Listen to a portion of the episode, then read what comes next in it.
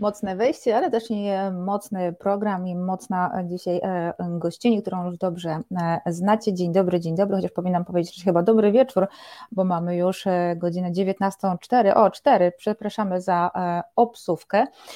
Joanna z Brukseli jest dzisiaj naszą producentką.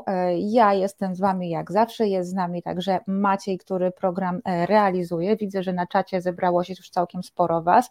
Dzień dobry wieczór, dzień dobry wszystkim, witam, witam. Coś dla mnie, dzień dobry. O, coś dla mnie, rozumiem, że chodzi o e, temat e, programu, także bardzo się e, cieszę. Bart Kam, Grzesiek Dewam, siostra Dorota, Marian Gongor, Beata Goleberski. O, cześć Beata, fajnie, że jesteś Zawsze można liczyć od Ciebie na fajne, ciekawe pytania. E, I Mark e, Grover to właśnie wyraził entuzjazm dla tematu, jak sądzę. Super. E, no i gościni, gościni, czyli Małgorzata Seeds, orientalistka, chociaż wiem, że Gosia nie lubi tego, tego słowa, autorka książki Mądre Matki, Dobre Żony, która ukazała się niedawno nakładem wydawnictwa Pruszyńskie. O tej książce rozmawiałyśmy kilka tygodni temu w w ogóle też o Korei, o kobietach koreańskich. Jeżeli nie widzieliście tego odcinka, to cofnijcie troszeczkę e, kilka oczek, cofnijcie się kilka oczek na e, liście e, naszej liście odcinków Małgorzata Seeds o Korei i tam będzie godzina bardzo ciekawej rozmowy mm, o e, Korei. Dzisiaj o Korei będzie też trochę, ale głównie rozmawiamy o Japonii, ponieważ e, doszłam do, e, czy zauważyłam, że strasznie dawno o Japonii nic nie rozmawialiśmy w ogóle z, o Japonii z gościem, tylko ja Wam opowiadałam mm, i najwyższy ku temu czas. Także zapraszam Cię, Gosiu, do nas. Cześć, dzięki wielkie za zaproszenie, jak zawsze miło tu być jak zawsze miło Cię e, gościć, e, fajnie, że, e, fajnie, że z nami jesteś. Gosiu, rozmawiałyśmy sobie, mm, o czym mogłybyśmy naszym widzom opowiedzieć, tak żeby wiesz, wyjść z mainstreamu, znaczy my tutaj nigdy nie siedzimy w mainstreamie e, w Azji Incognita, w resecie obywatelskim, mm, ale właśnie o czymś, żeby powiedzieć e, coś innego, coś, czego ludzie nie są e, świadomi. No i ty mm, zaproponowałaś trzy tematy, o których dzisiaj sobie pogadamy. Okinawa przede wszystkim. Ja nawet zaczęłam sobie mm, googlać, jak postrzegana jest Okinawa wśród, w polskim, w polskich internetach, jak to się mówi. I jest jednoznacznie e, piękne, piaszczyste, rajskie e, plaże, e, dobre jedzenie i ludzie, którzy żyją po 110-120 lat. A jaka jest prawda? No to też jest oczywiście prawda. Tam jest naprawdę przepięknie. Jest to rajska wyspa, jest pyszne jedzenie, jest najlepsza soba, jaka w ogóle istnieje. Wszędzie jest okra dostępna i wiele takich rzeczy, których e, nie ma na głównym. Mówi się na tym e, kontynentalnej Japonii, jakkolwiek jest to paradoksalne, ale e, często tak się mówi. E, no ale to jest właśnie ten paradoks, że z jednej strony mamy przepiękną przyrodę, a z drugiej strony mamy tą zależność od baz wojskowych, która sprawia, że ta przyroda po prostu znika i ludzie przeciwko temu dość mocno e, protestują. W tym momencie cała prefektura Okinawa, czyli cały archipelag wysp Ryukyu, to jest jakieś 0,6% całej powierzchni Japonii. Nawet nie 1%. Mhm. A jest tam 70% baz wojskowych. I chyba tylko cudem nie 100, ponieważ najchętniej 100% e, rząd japoński by tam wypchnął. E, cały czas jest mowa o zamykaniu baz, a zamiast tego ostatecznie otwiera się kolejne. Jeżeli już się rzeczywiście jakoś zamknie, tylko po to, żeby otworzyć kolejną, co oznacza niszczenie e, środowiska, co oznacza to, że jak jesteśmy w pewnych miejscach w Okinawie, to po prostu wszędzie cały czas słychać te samoloty czy helikoptery. To oznacza też wiele problemów takich społecznych związanych z tym, że e, no wiele osób ma tam taki jakby z tych osób pracujących w bazach ma taki immunitet, nazwijmy to. Bardzo często, kiedy popełnią przestępstwo, po prostu są wydalani z wojska, podlegają jakby wojskowemu e, sądowi, a nie temu cywilnemu. A no, jest to, to bardzo często młodzi mężczyźni, więc można sobie domyśleć mhm. się, co to może oznaczać e, dla kobiet tam mieszkających. No to jest bardzo specyficzny region z tych wszystkich powodów, z powodu tej ciekawej historii, o której pewnie zaraz będziemy mówić. Jest to zupełnie inna kultura, no i właśnie ta obecność e, Amerykanów też sprawia, że tam jest najwięcej małżeństw mieszanych w całej Japonii i to są odwrócone proporcje, bo najczęściej Małżeństwa mieszane w Japonii dotyczą mężczyzn Japończyków, którzy biorą śluby z e, kobietami z Azji Południowo-Wschodniej, podobnie mm -hmm. w Korei. A w, na Okinawie jest odwrotnie, są to najczęściej kobiety Japonki, które biorą śluby właśnie z Amerykanami, już różnego pochodzenia etnicznego. E, więc to, to jest tyle różnych wątków, e, więc na pewno zaraz się jakoś w nich odnajdziemy. Pewnie dojdziemy do, do kosmitów i wszystkiego. Dzisiaj postanowiłyśmy, że zrobimy z tego Blanka Juga Experience. Tak, taki jest plan, to prawda. Dobrze, to w takim razie po kolei, bo y, nowa strategia bezpieczeństwa przyjęta w kilka miesięcy temu przez rząd japoński y, raczej Okinawie y, pod tym względem nie pomoże, bo będą rozlokowani, no, rozlokowane kolejne oddziały amerykańskich żołnierzy. Dlaczego akurat Okinawa? E, dlatego, że tak. Jakby to ująć krótko. E, dlatego, że to jest po prostu swego rodzaju prowincja. To jest daleko, to jest od, od ludzi z Tokio, to jest po prostu taka jakby. Mówię tutaj o takim rozumowaniu, że to jest po prostu daleko mhm. od nas. Ci ludzie są trochę etnicznie od nas inni, więc można uznać, mhm. że to no właściwie zrzucanie problemu gdzieś na zewnątrz w pewien sposób. To jest najbiedniejsza prowincja, która ma najmniej pomocy od rządu, co było bardzo wyraźne w czasie pandemii.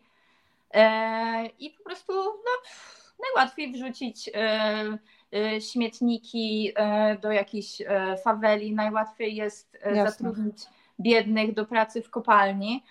Poza tym no, Okinawczycy właśnie, tak naprawdę Okinawa jest częścią Japonii oficjalnie od końcówki XIX wieku, więc wcale nie jest taka długa historia kulturowej homogeniczności i Okinawczycy często sami siebie też postrzegają jak to, trochę innych. Co więcej, kiedy tam pojedziemy, to zauważymy, że ludzie wyglądają trochę inaczej. Ich rysy są mniej wschodnioazjatyckie, bardziej właśnie takie południowo, e, wschodnio-południowo, południowo-wschodnioazjatyckie. Często są ciemniejsi, mają właśnie takie mniej wschodnioazjatyckie oczy i tak dalej, więc jakby wyróżniają się. No i traktowani są właśnie jako taka tacy biedni kuzyni przez Japonię. No najłatwiej jest po prostu zrzucić problemy związane z bazami wojskowymi i tam, gdzie jest to też najmniejsza prowincja, najmniej ludzi tam głosuje. Mm. Więc to wszystko jest niestety takie mm, kolonialne ostatecznie. Ta Okinawa, e, trudno mówić o niej jako o części Japonii, traktowanej przez Japonię jako, no, jako po prostu część swoją. Jasne, ludzie tam jeżdżą na wakacje, jest super jedzenie, fajnie jest pojechać na Okinawę, zrobić sobie tysiąc zdjęć na Instagrama, ale tak naprawdę dużo bardziej jest to skomplikowane. Dobrze, to właśnie o tych skomplikowanych e, relacjach, jak one wyglądają? No więc właśnie, e, e, ciekawe, że to jest ta nowa strategia rządu, która niczym się nie różni od żadnej innej strategii. Mm. No ostatecznie Okinawa jest po prostu takim tworem podwójnie kolonialnym, wrzuconym pomiędzy wpływy japońskie i amerykańskie, bo jacyś Amerykanie musieli dostać ten ochłap. Poza tym po II wojnie światowej Japonia zrzekła się wojny, wyrzekła się wojny, zrzekła się posiadania armii, więc jednak fajnie byłoby mieć kogoś, kto tam nas obroni, kiedy przyjdzie to co do czego. Mhm. Więc ostatecznie te bazy wojskowe pełnią jakąś swoją rolę, e, zwłaszcza w tak blisko Tajwanu, Chin i tak dalej. Natomiast no, najbardziej się to y, dotyczy oczywiście mieszkańców tych terenów. E, no, wszystko zaczęło się od Królestwa Ryukyu, które było taką samodzielną, kulturową jednostką. I tam jakby ta kultura, język, wszystko było ich własne, ale pojawiły się wpływy chińskie, zaczęto handlować blisko z Chinami. Później Japończycy pojawili się incognito w około XVII e, wieku, ponieważ Japonia i Chiny nie prowadziły wtedy ze sobą, nazwijmy to, stosunków dyplomatycznych, nie było mhm. między nimi handlu, więc Japonia stwierdziła, że tak sobie będzie okupować te Ryukyu, ale tak, żeby Chiny o tym nie wiedziały i nadal prowadziły z Ryukyu handel, więc to był taki pośrednik jednocześnie. No a już później e, Japonia stała, e, Okinawa stała się częścią Japonii. Po II wojnie światowej przez chwilę była pod e, jurysdykcją amerykańską, potem została zwrócona. Więc ostatecznie wszyscy się tą Okinawą bawią jak piłeczką. Mm-hmm. E, nikt nie uznaje w żaden sposób jej unikalnej kultury. To nie jest tak, że można na przykład pójść do szkoły i uczyć się w oryginalnym języku e, okinawskim, który w tym momencie praktycznie już nie jest mówiony. Jeżeli już ktoś mówi, to mówi w dialekcie japońskim, okinawskim, w sensie, że po japońsku dialekcie, ale nie w tych właśnie oryginalnych językach UQ. Mhm. Kultura jest w pewien sposób wciąż obecna, ale jest bardzo właśnie zjapońszczona i zamerykanizowana, bo też Okinawa była właściwie największym, na pewno Państwo wiedzą, że była tam wielka bitwa, która trwała prawie trzy miesiące w 1945 e, roku, e, która oznaczała naprawdę spalenie do szczętu wyspy, a kiedy zaczęto ją odbudowywać, to Amerykanie stworzyli taką bardzo amerykańską infrastrukturę. I to jest fascynujące, kiedy się jedzie na e, Okinawę z Japonii, bo Japonia jest właśnie taka nawet bardziej europejska od Europy czasami pod względem tego, że E, te miasta są tak fajnie zaplanowane, że y, bardzo często na przestrzeni tam takiego quarter, nie wiem, par ulic, przecznic, można znaleźć bardzo wiele z tego, co jest nam potrzebne, parków, przedszkoli, szkół i tak dalej. Jest to całkiem dobrze zorganizowana infrastruktura. Bardzo często można, tak jak ja na przykład mieszkałam w centrum Tokio, ale tak naprawdę to miałam tutaj i jakąś tam izakaje, czyli taki pub bardzo e, lokalny i pana starszego, który tam kurczaki sprzedawał na ulicy i w ogóle było tak sympatycznie. Podczas gdy Okinawa jedziemy, wielkie, szerokie ulice, cztero, sześciopasmówki wszędzie między tymi maleńkimi wioseczkami. Jeżeli restauracje to z takim ogromnym parkingiem, żeby tam zaparkować i e, bardzo jest to wszystko amerykańskie. E, nie pamiętam do czego prowadziła to moja ten wywód. E, chyba do tego, że właśnie ta Okinawa jest taka odbijana w tej we w te i mhm. różne kultury tam odbijają swoje kultury. No i taka, taka biedna jest, no. Z tego powodu. Tomasz Szyndralewicz y, pisze, wyobrażam sobie, że wyspa garnizonowa, w cudzysłowie, mimo uciążliwości, żyje z wojska. Tak, to jest właśnie ten problem, bo Oczywiście ludzie e, protestują cały czas, mhm. e, tworzenie nowych baz, e, niszczenie środowiska. No, rafa koralowa po prostu już całkowicie niszczeje. Niektórzy nawet w ten sposób, że siedzą po prostu tam, gdzie ma być zbudowana baza i albo tam pływają kajakami. I to po prostu cały czas. E, żeby nic tam nie dało się zrobić. Więc naprawdę e, protesty największe były w latach 90., kiedy mm, Amerykanie porwali nastolatkę, zgwałcili i zamordowali. No i bardzo często jest bardzo dużo protestów na Okinawie, to Okinawa jest z tego znana. Ale z drugiej strony właśnie taki jest problem, że bardzo wiele ludzi utrzymuje się z tego. Wielu ludzi, no w tym momencie Okinawa nie ma za bardzo swojej gospodarki, poza ananasem, E, suszoną rybą być może. Aha. Mm, więc tak naprawdę dla wielu ludzi, którzy w tym momencie no, 70% w BAS, to jest naprawdę bardzo dużo. To oznacza, że środowisko zostało na tyle wyniszczone, że bardzo trudno byłoby teraz wrócić do, nie wiem, technik rybołówstwa z XIX wieku, albo teraz z powrotem zająć się hodowlą świni, w momencie, kiedy no, po prostu wszędzie mamy sześciopasmówki. Więc jest dość trudno. To jest ten sam problem, który widzimy wszędzie, gdzie na przykład są kopalnie, gdzie trzeba zamknąć jakieś nieodnawialne źródła energii. Z jednej strony, ok, fajnie, idziemy do przodu, progres, ale z drugiej strony, mm, co mają zrobić ci ludzie? Więc bardzo mm -hmm. wielu ludzi się utrzymuje z tej infrastruktury i to nawet nie muszą być jakieś. Mm, nie pamiętam dokładnie, ale wydaje mi się, że to było. Y, no, na, parędziesiąt tysięcy na pewno ludzi jest bezpośrednio związanych z wojskiem, ale do tego są wszyscy ludzie, którzy na przykład prowadzą restaurację, do której często przychodzą GIs, albo pracują w tych takich, bo są takie jakby e, wioseczki amerykańskie bardzo często zakładane, że mamy bazę, do której normalnie nie wejdziemy, ale jeżeli nie mamy związków z armią amerykańską, ale obok jest wioska amerykańska, gdzie mamy tam American Apparel, gdzie mamy te wszystkie obrzydliwe fast foody, e, A&E, czy jak to się nazywa. I tam jest nawet sympatycznie, naprawdę człowiek się czuje jakby był w Stanach i tam czasami Japończycy właśnie nawet z Okinawy jeżdżą i patrzą, że o kurde, jakbym był za granicą. Mm, zresztą bazy też można wejść, bo um, kobiety, które tam mają narzeczonych albo mężów, um, one bardzo często nie mają za dużo źródeł zarobków i po prostu można u nich e, dostać taką wyjściówkę, że cię zaproszą jako przyjaciółkę e, do środka bazy i wtedy sobie ją obejrzeć. Schodzę już bardzo mocno z tematu, nie wiem o czym było pytanie. O tym, czy, to, czy wyspa żyje z turystyki, uwielbiam Twoje dygresje, jesteś tak samo jak ten i masz to samo, ten sam problem co ja, czy problem, nie wiem, czy możemy rozważać to w kategorii problemu, kiedy opowiadasz nam takie fantastyczne rzeczy, ale Tomasz Szyndralewicz pyta, czy poławiaczki Ama to z tego regionu, Boże, od razu przypomniał mi się serial, który bardzo lubiłam, ten Asadura Amacian, a on, ale ona była z Fukushimy. No właśnie, yy, dobre pytanie. ja oczywiście wiem o tym, że istnieją takie poławiaczki, ale nie słyszałam, żeby były na e, Okinawie. Hmm. Może ktoś wie, może nam ktoś odpowie. Ja słyszałam z inny, w innych rejonach e, e, Japonii. Kapitan no Stratford... Właśnie nie słyszałam hmm? o tym na Okinawie. Widziałam za to mężczyzn, którzy łowili ryby i suszyli na takich... kam, patykach po prostu mm -hmm. rozłożonych albo sieciach. To było fantastyczne. Ale szczerze mówiąc, to tam jest taki bardzo już klimat y, tropikalny, oceaniczny. Ja nie wiem, gdzie perły i takie rzeczy ros, muszle, skorpiaki rosną. Czy to tam? Przepraszam, nie, totalnie nie mam wiedzy na ten temat, ale może ktoś się wypowie i ktoś nam powie. Poszukamy. Poszukamy. Z drugiej strony, jak są na Dziedziu, a Dziedziu tak daleko od Okinawy nie jest, to może na Okinawie są. Ja w każdym razie nigdy się nie spotkałam, ale mhm. nie byłam tam też jakiś przerażająco długi czas, myślę, że około miesiąca.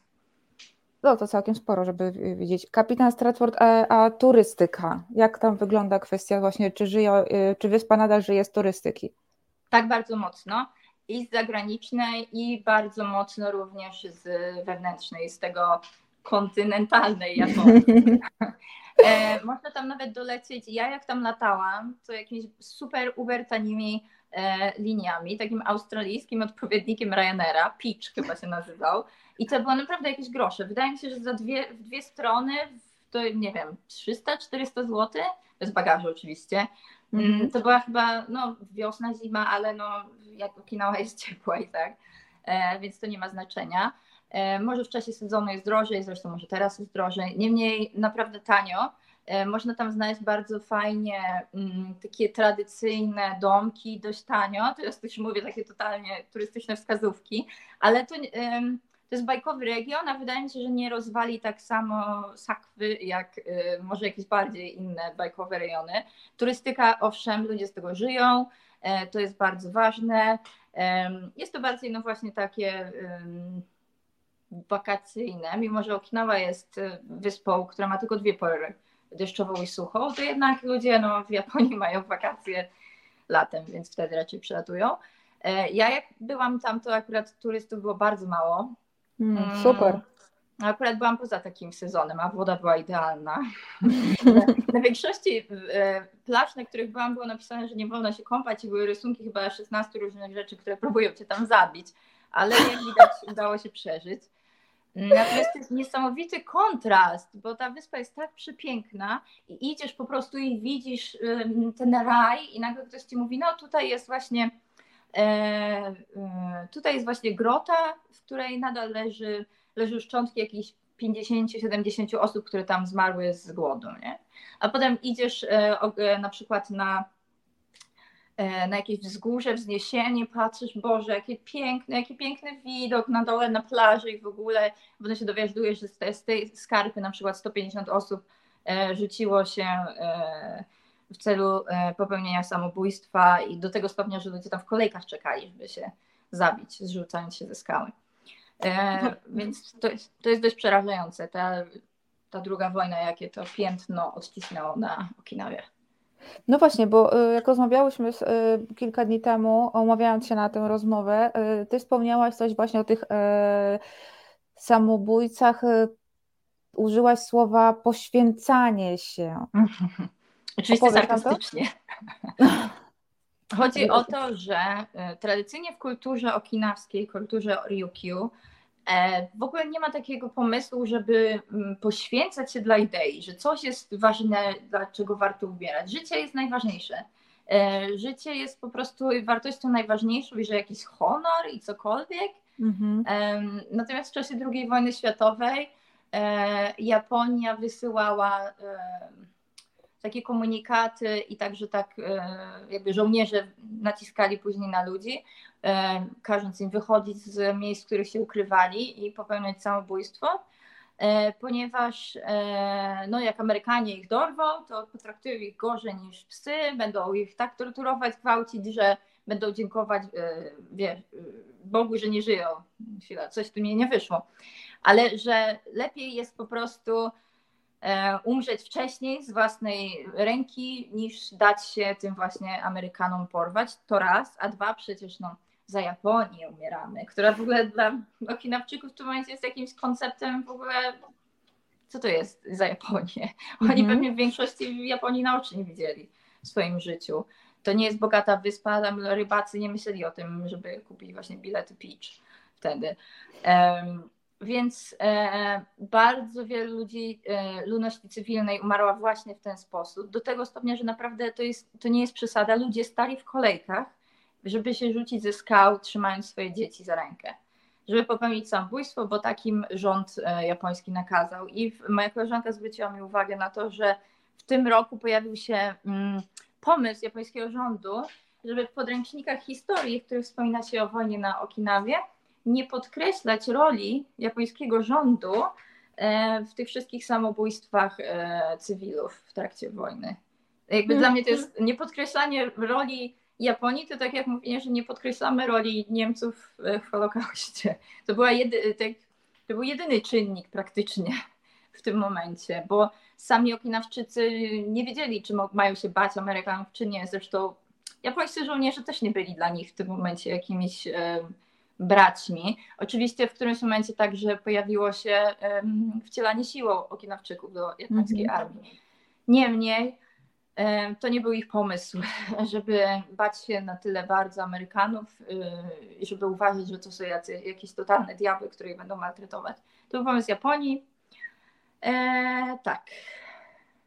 Znowu zapomniałam, zapędziłam się. Bo ja mam tak, że mi bardzo się nakręcam, a potem w którymś momencie tak sobie myślę, chwila, o czym ja miałam mówić.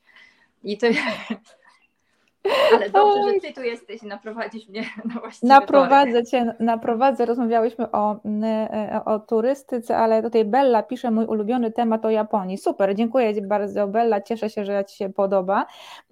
Noe py, pisz, e, pita, pyta, pita, pyta, wspominają królestwo Głodnemu pita na myśli. E, no, to już zjadła. Czy wspominają Królestwo Ryukyu? Są jakieś odwołania do tej e, przeszłości? Okinawczycy dzisiejsi nie bardzo, bo oni zostali tak mocno już wychowani w tym japońskim e, indoktrynacji, że w tym momencie bardzo, e, oni mają taką osobną tożsamość. Bardzo często mówią o Japończykach jako o osobach z zewnątrz, nawet mm. obcokrajowcach, ale jednocześnie po prostu nie mają aż takiej wiedzy. Znaczy, trochę mi się wydaje, że to jak w Polsce, no, żeby się dowiedzieć czegoś o plemieniu, z którego pochodzimy, to musielibyśmy tam specjalnie wykonać jakąś pracę, jakiś research, bo jesteśmy wychowani w myśleniu, że wszyscy jesteśmy Polakami, wszyscy jesteśmy tacy sami. Osoba ze Śląska ma taką samą historię jak osoba, nie wiem, z, z Kołobrzegu. A pewnie tak nie do końca jest, więc mm -hmm. adekwatnie jest, wygląda to w tym momencie na Okinawie. E, oczywiście ludzie mają świadomość tego, że trochę inaczej wyglądają, są niżsi, ciemniejsi, zwłaszcza jak przyjadą do Tokio i spotykają się z ogromną dyskryminacją ze względu na swój wygląd i akcent, no ale to chyba każdy, kto jest poza Tokio, się z tym spotyka w Tokio. Natomiast co jest dla mnie fascynujące, właśnie czytam taką książkę na temat małżeństw amerykańsko-okinawskich mhm. i w statystykach, które okinawczycy, nie pamiętam kto to, jaka to organizacja dokładnie, ale robili, na temat e, Kuksai Kekkon, czyli międzynarodowego małżeństwa, małżeństwa mieszanego, Japończycy byli też jako ci e, obcokrajowcy uznawani, że jeżeli ktoś z Okinawy bierze kimś z Tokio, to już właściwie jest międzynarodowe małżeństwo. Więc Ciekawe. to jest dla mnie interesujące. Oni mają naprawdę taką osobną tożsamość, ale może nie opartą już na królestwie Ryuki, a po prostu na tym życiu, które wygląda inaczej. Muzyka jest inna, mają tą tradycyjną cały czas muzykę, która jest cudowna. E, mają te wszystkie okinawskie tradycyjne wzory. Jak później będzie piosenka, to szybko coś wyciągnę i, i pokażę. E, tylko musi być długa piosenka. E, I no mają te swoje bardzo fajne różne potrawy. Jak się nazywa to takie zielone ochyctwo? Ja, y, nie pamiętam, mają parę takich ohydnych zielonych rzeczy, które ja zjadłam raz i postaram się jak najszybciej zapomnieć, jak, jak to się nazywa. No, pytanie jest, widzę, czy Okinawa to nazwa japońska, czy tamtejsza. Tak, Okinawa właśnie. to jest nazwa jednej z, z wysp E, na, w archipelagu Ryukyu, która stała się, e, to jest wyspa, na której leży Naha, czyli mm, stolica, do której przeniesiono z, e, stolicę?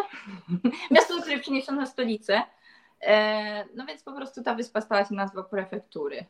No ale teraz już się mówi raczej Okinawa, Okinawa. Mhm. Mm, I też ludzie po, po okinawskim dialekcie mówi się Ucina, i bardzo często ludzie też mówią o sobie nie tam Ucinanciu jako osoba z Okinawy, a nie na przykład Yukiu, coś tam. Więc mm e, to jest ciekawe.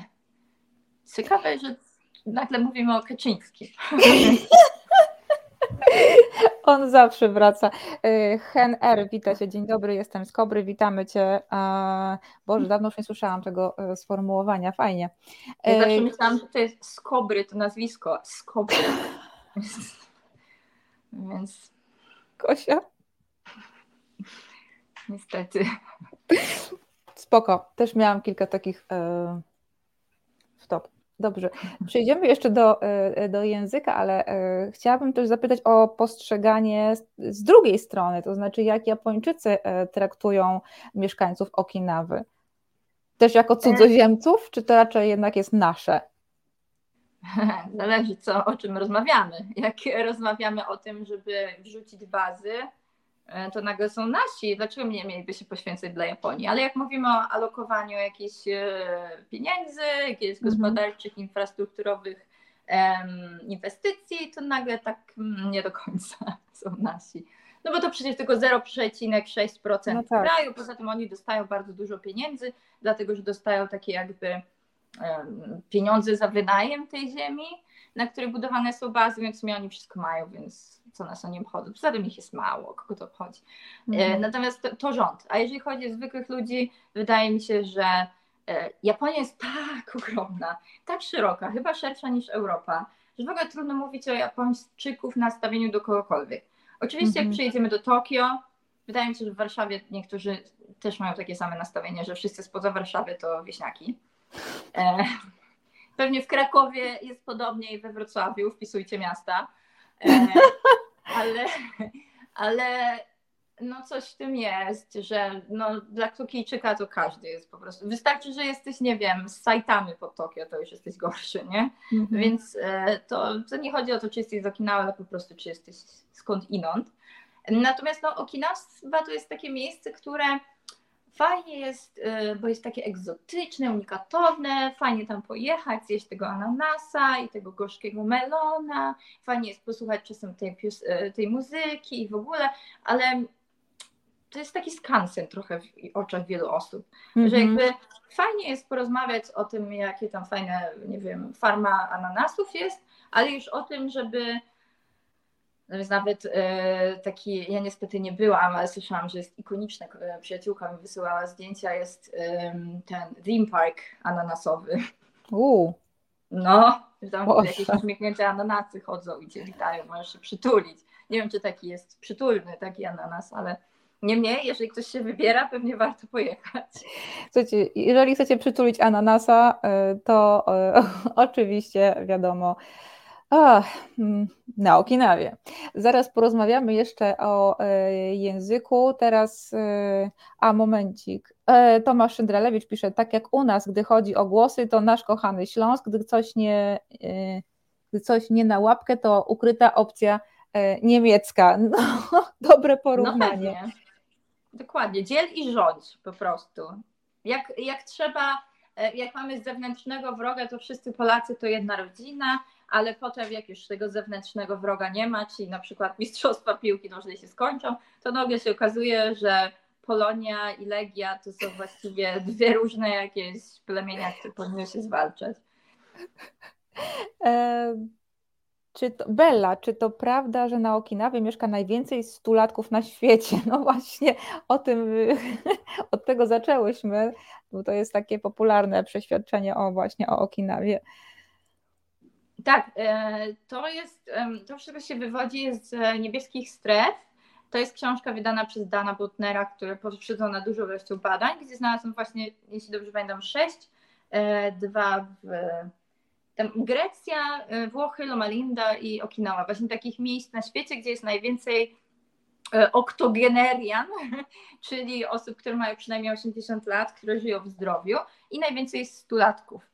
E, tak, jak najbardziej Okinawczycy, którzy są w tym momencie w takim podeszłym wieku i żyją bardzo tradycyjnie, oni mogą liczyć na zdrowie, zdrowe życie bardzo długo. Niemniej e, ludzie, którzy się urodzili po II wojnie, z tymi wszystkimi fast foodami i z tym, że nigdzie nie można dojść, tylko wszędzie trzeba dojechać samochodem, E, bardzo wątpię w to, że oni będą mogli w stanie pójść ich śladami.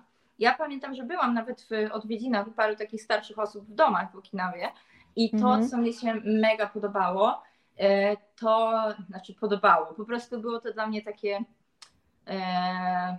nie wiem, w każdym razie takie fajne, że te starsze osoby, bardzo, że bardzo często to było tradycyjnie tak, że salon to był po prostu jakiś futon i, e, i siedzimy na podłodze, e, czy to takie kotacu, taki ciepły, chociaż nie wiem po co na Okinawie ogrzewany by miało być.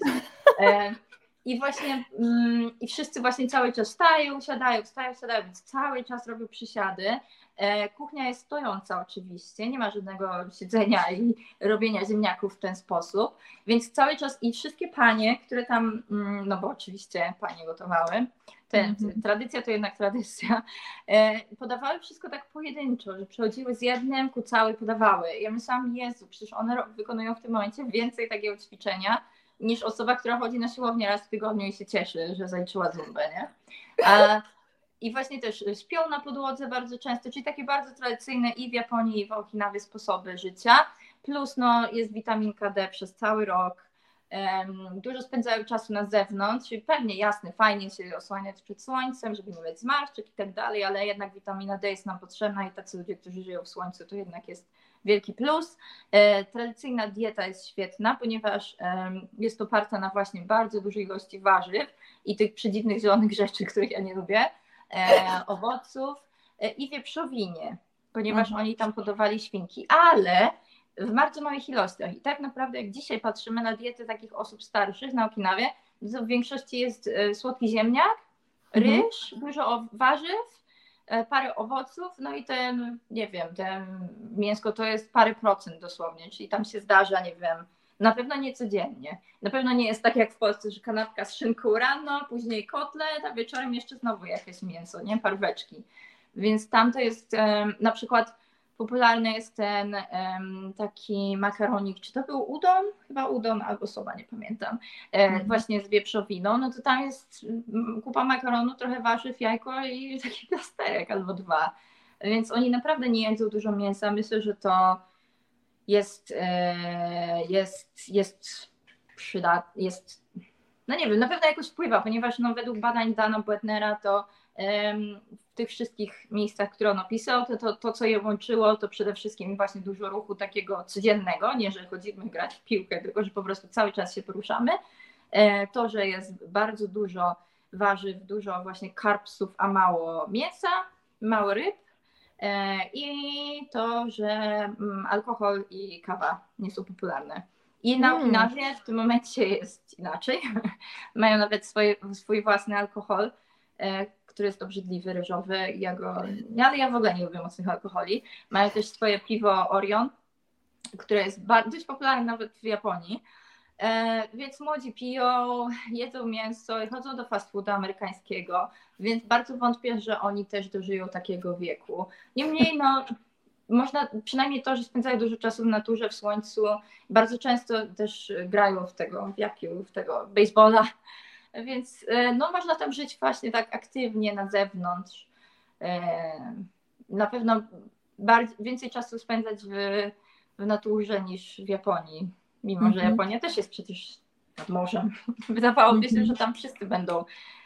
A ryby, pytanie o ryby. No ryby oczywiście też, ale no to jest też znowu taki luksus, a mięso. Mówię oczywiście o tej diecie um, starszych osób. I ryby, i jakieś mątwy, i jakieś właśnie owoce morza wszelkiego rodzaju. Ale to też mi się wydaje, że to no najczęściej to ten cholerny gorzki melon jednak i, i ta, jak to się nazywa, I, ik, nie ikra, tylko okra. Wydaje A, mi się, że to było takie... Słucham? Nie przypadam za okrą. Ja właśnie bardzo lubię, jest taka obleśna. Taką strukturę cudownie obleśną. Poza tym, w, poza tym w Indiach e, nosi jakąś przedziwną nazwę Ladies Fingers i to mnie po prostu już w ogóle odrzuca, bo czuję, że czyjeś e, jem, jem czyjeś e, palce. Tam Ludwinia pyta, czy gościni przed chwilą wspomniała o wasabi. Nie, to nie chodzi o, o wasabi, to chodzi o okinawską potrawę, tak, której Gosia. E, e, coś powiedziałam, ale nie chodziło mi o wasabi, ale już nie pamiętam co. O to zielone paskudne coś. E, nie sake, tylko awamori się nazywa. Albo awamori, albo oamori. Nie, awamori, tak. E, się nazywa ten alkohol okinawski. To jest znowu jedna z tych rzeczy, którą spróbowałam i stwierdziłam, że natychmiast muszę zapomnieć, że to istnieje. No ale jeżeli ktoś lubi sake, to pewnie, to, czy ten nihonshu, to pewnie to też polubi ktoś nie przepada za śmiernicą i mięsem kangura, no to nie, ma, nie musisz się tym martwić, panu Okinawie raczej e, mięso kangura ci nie grozi, możesz spokojnie jechać i nie przejmować się kangurem. E, to zrobimy teraz krótką przerwę, bił kilka. Przepraszam, zanim zrobimy przerwę, ktoś przyszedł do mnie się przywitać. Bartuś! Dzień dobry, Bartuś. Bartuś, pozdrów wszystkich. Już cię, już cię przedstawiam z powrotem. Dzień dobry Bartusiu, pozdrawiamy czaty, proszę pozdrowić e, Bartusia. Bartuś też ma parcie na szkło jak mój ten, jak mój Neko. No cóż, po mamusiach. Dobra, robimy e, krótką, e, nie, nie krótką, długą przerwę na muzykę, bo Gosia ja znalazła te rzeczy. Żebyś znalazła te rzeczy, ale za chwileczkę, za tych kilka minut wracamy do Was o, Piotr Strychalski pisze, Bartek Rules, Grzesiek Dewam, oj jaki piękny, no Bartuś chyba będzie musiał do nas jeszcze wrócić. Dobra, robimy przerwę i za chwilę wracamy do Was y, z dalszą częścią rozmowy.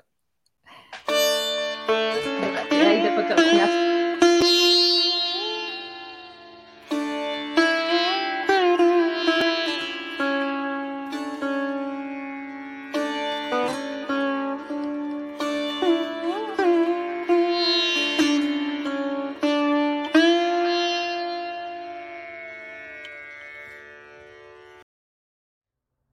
Jarosław Kaczyński.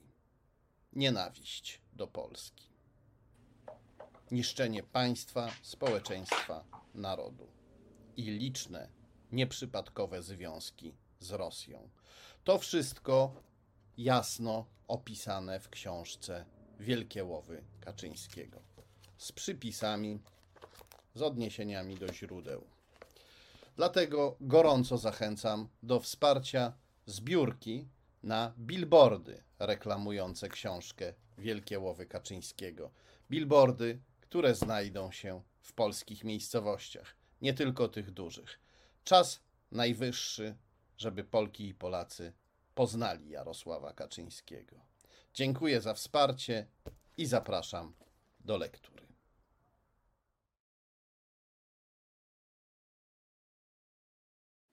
Zapraszamy do e, lektury, zapraszamy do wsparcia e, zbiórki oczywiście, a my wracamy do rozmowy, ale muszę Gosiu e, tutaj powiedzieć, że jestem dumna z czatów i wszystko ta robota, którą tutaj robimy, ja i moi goście, naprawdę przynosi efekty, bo tutaj proszę, miś pluszowy pisze te hinduskie rytmy i od razu kapitan Stratford, zanim ja zdążę zainterweniować, pisze misiu indyjskie.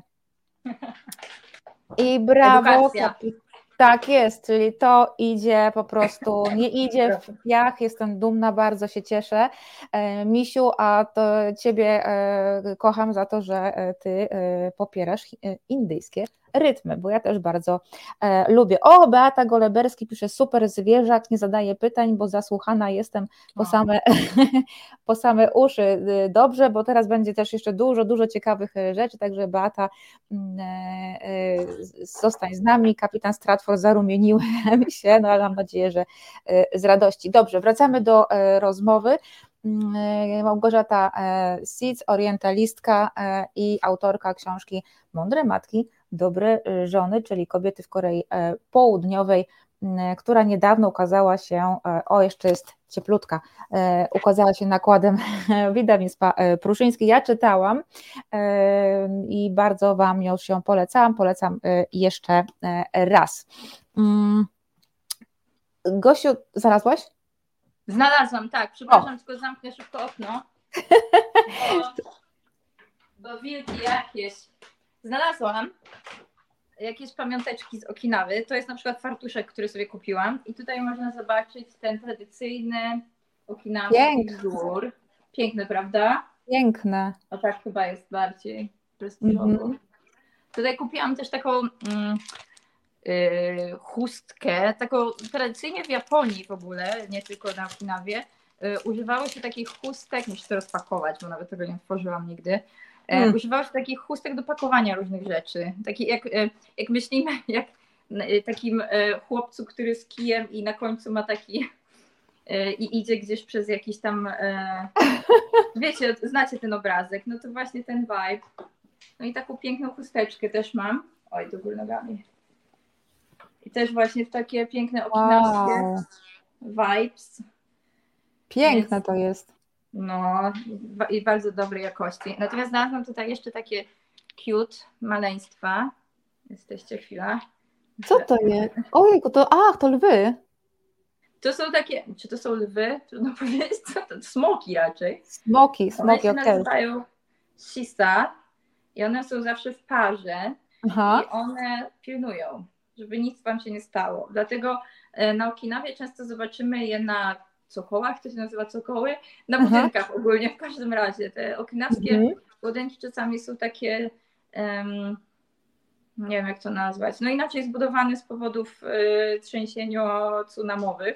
Aha. E, natomiast właśnie takie piękne sisa tam ludzi chronią, żeby nic się nie stało. Jest takie słodkie. No i, i, i skutecznie chronią, skoro tyle czasu e, żyją. Grzesiek Dewan pisze, niebieskie strefy, odpowiednia dieta, ruch, natura, unikanie alkoholu, tytoniu też, dobra społeczność wokół i dobre relacje, brak stresu równa się długowieczność. No właśnie, to jest. E, kładzie mnie brak stresu totalnie. Mnie to e, myślę, I... że parę rzeczy tutaj kładzie. Nie wiem, tak, myślę, że to są bardzo dobre powody dla których ludzie mogą długo żyć. Myślę, że to można w to wierzyć. Ja w to wierzę w każdym razie. A jak nie, to na wszelki wypadek mam też sista, które no mnie chronią. Obkupiłabym się. E, piękna chusta, pisze e, Bella, Grzesiek Dewan, przepiękne chusty, super kolory i wzory. No zwłaszcza ta fuksjowa jest przepiękna oczywiście. To, no nie? to jest w ogóle Ach. ten fartuszek do gotowania, tego używam. O, jaki słodziak. No, więc jest bardzo cute. No Nawet ale to ciekawe, że ten e, motyw e, smoków się bardzo często pojawia. Mhm.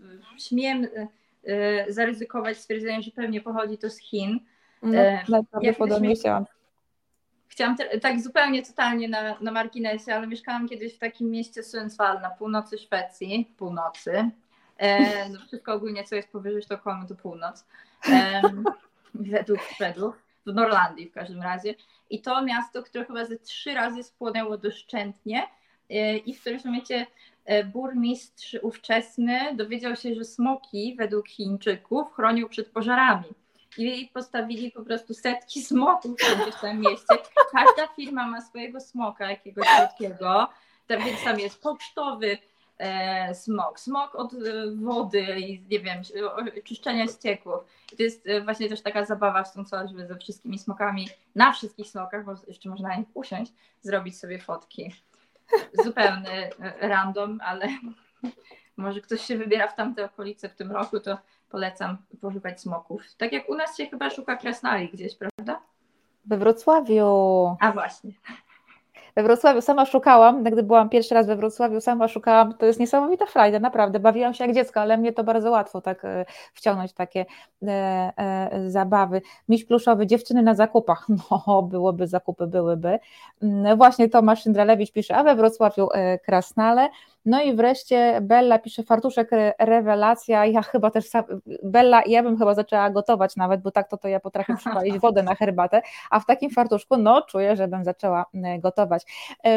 Gosiu, a powiedz proszę, ja, ja muszę na Okinawę pojechać, ja muszę mieć te, te smoki, bo mi się przyda duża ochrona, a to tak naprawdę musiałabym jak Szwedzi po całości cały no. ten, cały batalion wykupić.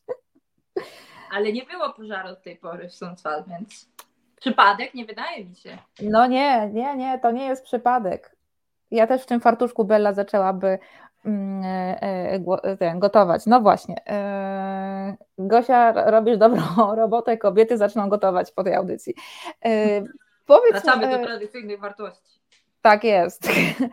Y, tak, tutaj Konfederacja w, pojawiła się znowu w, w, komentarzach, pewnie są teraz zachwyceni, gdy słyszą coś takiego. Mm, w końcu miejsce kobiety w kuchni według Konfederacji. E, ktoś, widziałam, że gdzieś ktoś napisał, że miejsce kobiety jest w kuchni, miejsce mężczyzny jest w kuchni, miejsce każdego jest w kuchni, bo w kuchni jest jedzenie. Dokładnie, ja się z tym pod tym bardzo mocno Podpisuję. E, Gosiu, powiedz troszkę nam, e, jeśli możesz, o języku, bo mówiłaś dużo, że w tej chwili ten język e, okinawski jest już raczej na wymarciu, czy też jest po prostu jakoś nieużywany, no nie wiem, czy, czy są próby z jego zachowania? Krótko mówiąc nie, to nie będzie długa rozmowa.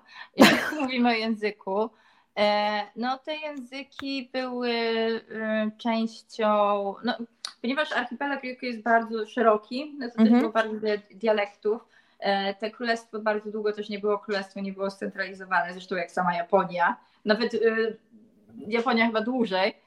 E, w każdym razie niektórzy uważają, że to jest język, który pochodzi z tej samej grupy co japoński, niektórzy uważają, że japoński pochodzi z tej samej grupy co koreański. Bardzo często się mówi, że to są języki izolowane.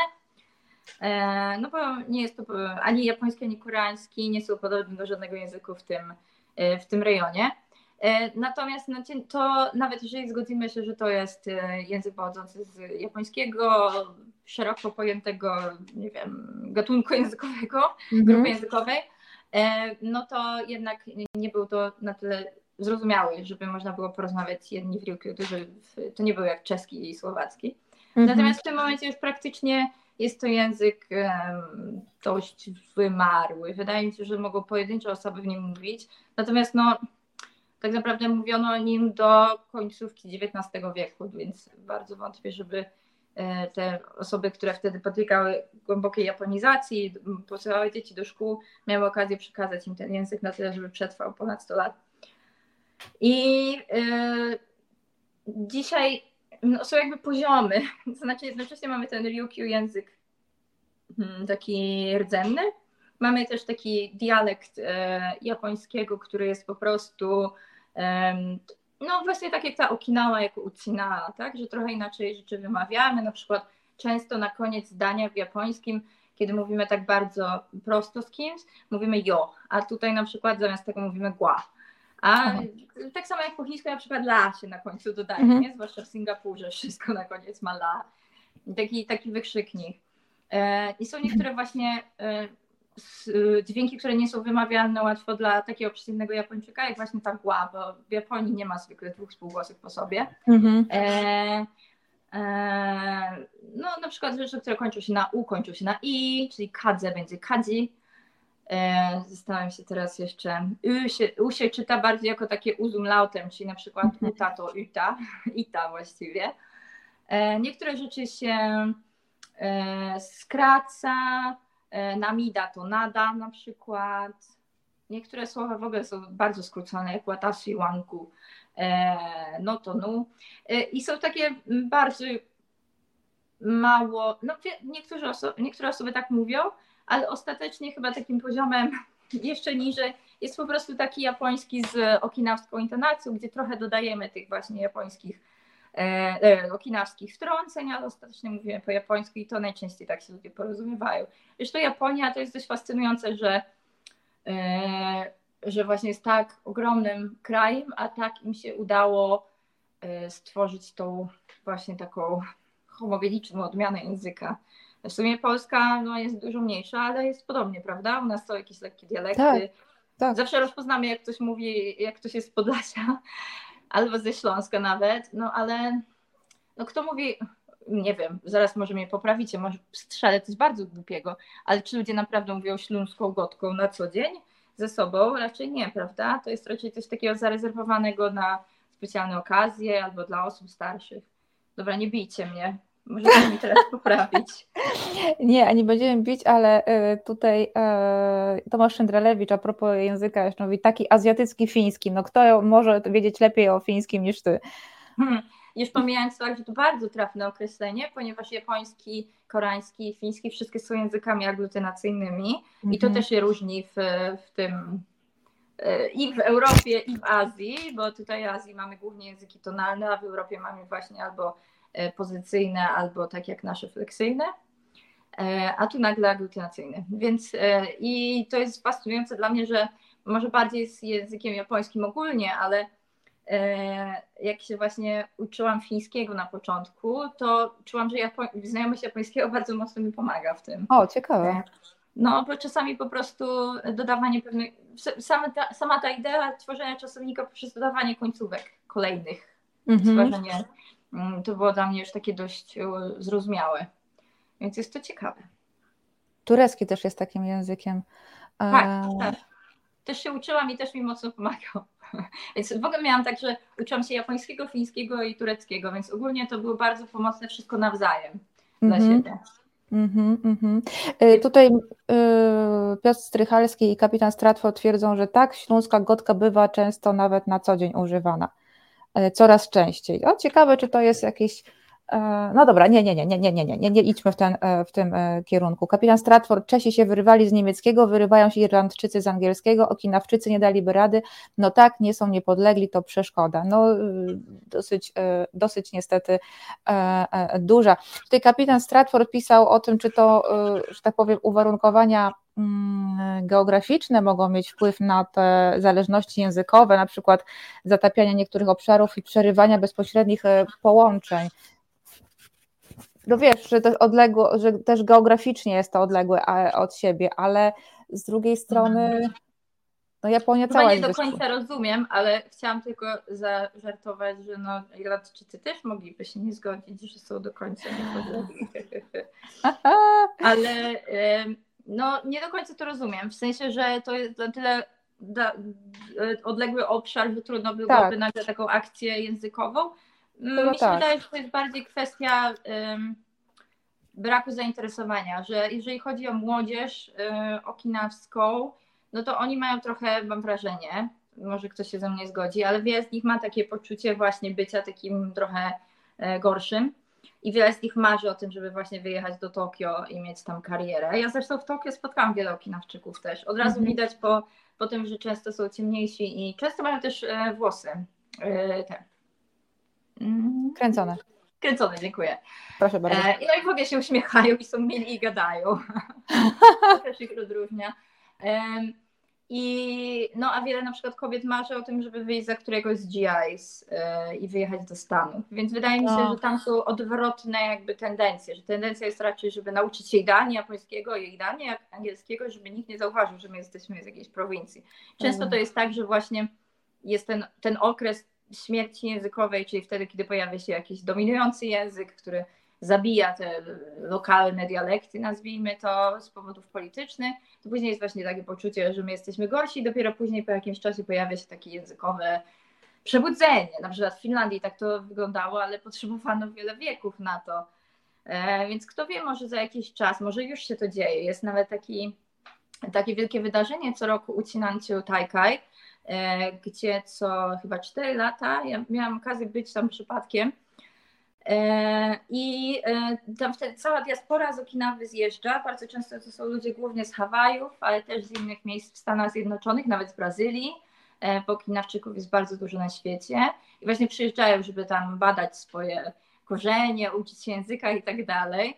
I co ciekawe, nauczył się języka od osób, które są specjalnymi wyszkolonymi nauczycielami tego języka, bo, wiele, bo nie, to nie jest tak, że pójdą do pubu i sobie pogadają więc jest jakieś tam przebudzenie kulturowe, e, no i też hajs z diaspory na pewno pomaga w tym mhm. przebudzeniu. E, no bo jednak można na tym zarobić, tak? Że będziemy zrobić ten skansen dla Amerykanów. No ale to jest co 4 lata, więc e, na razie tego nie widzę, żeby było to możliwe. Być może gdyby był po prostu jakiś odgórny e, dekret, że po prostu są zajęcia z okinawskiego w szkołach i już. Mm -hmm. Dzieci mają je, nie wiem, dwa razy w tygodniu w podstawówce. No ale to musiała być e, chęć, a Japonia raczej działa odwrotnie. Ona chciałaby widzieć siebie jako homogeniczny kraj, gdzie wszyscy myślimy tak samo, wyglądamy tak samo, jesteśmy tacy sami i w ogóle nie ma żadnej różnicy między Japończykiem z Sapporo a z Okinawy, bo każdy myśli tak samo, prawda? Więc tak. um, mi się wydaje, że Japonia jest e, na tyle szerokim, długim krajem, że musi cały czas podtrzymywać tą chwiejną jedność państwową. Tak mi się przynajmniej wydaje.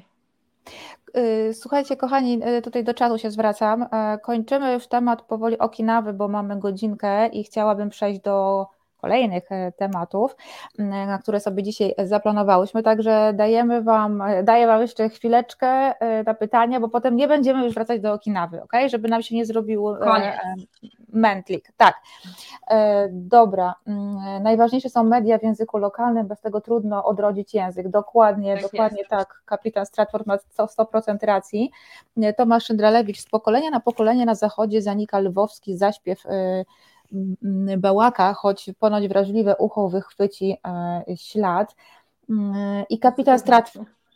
Słucham? A co to znaczy? Lwowski zaśpiew Bałaka. Ja mam pojęcia, się nie znam na tym. Ja jestem, od, ja jestem z zupełnie innych rejonów. E, I kapitan Stratford pisze, prawda, że Okinawczycy są wyjątkowo niscy. Znaczy, no Japończycy ogólnie są niscy, więc Okinawczycy są niżsi od Japończyków. Dla nas pewnie z europejskiego punktu widzenia są bardzo niscy. Ale no to jest, y, no więc tak, no w większości tak.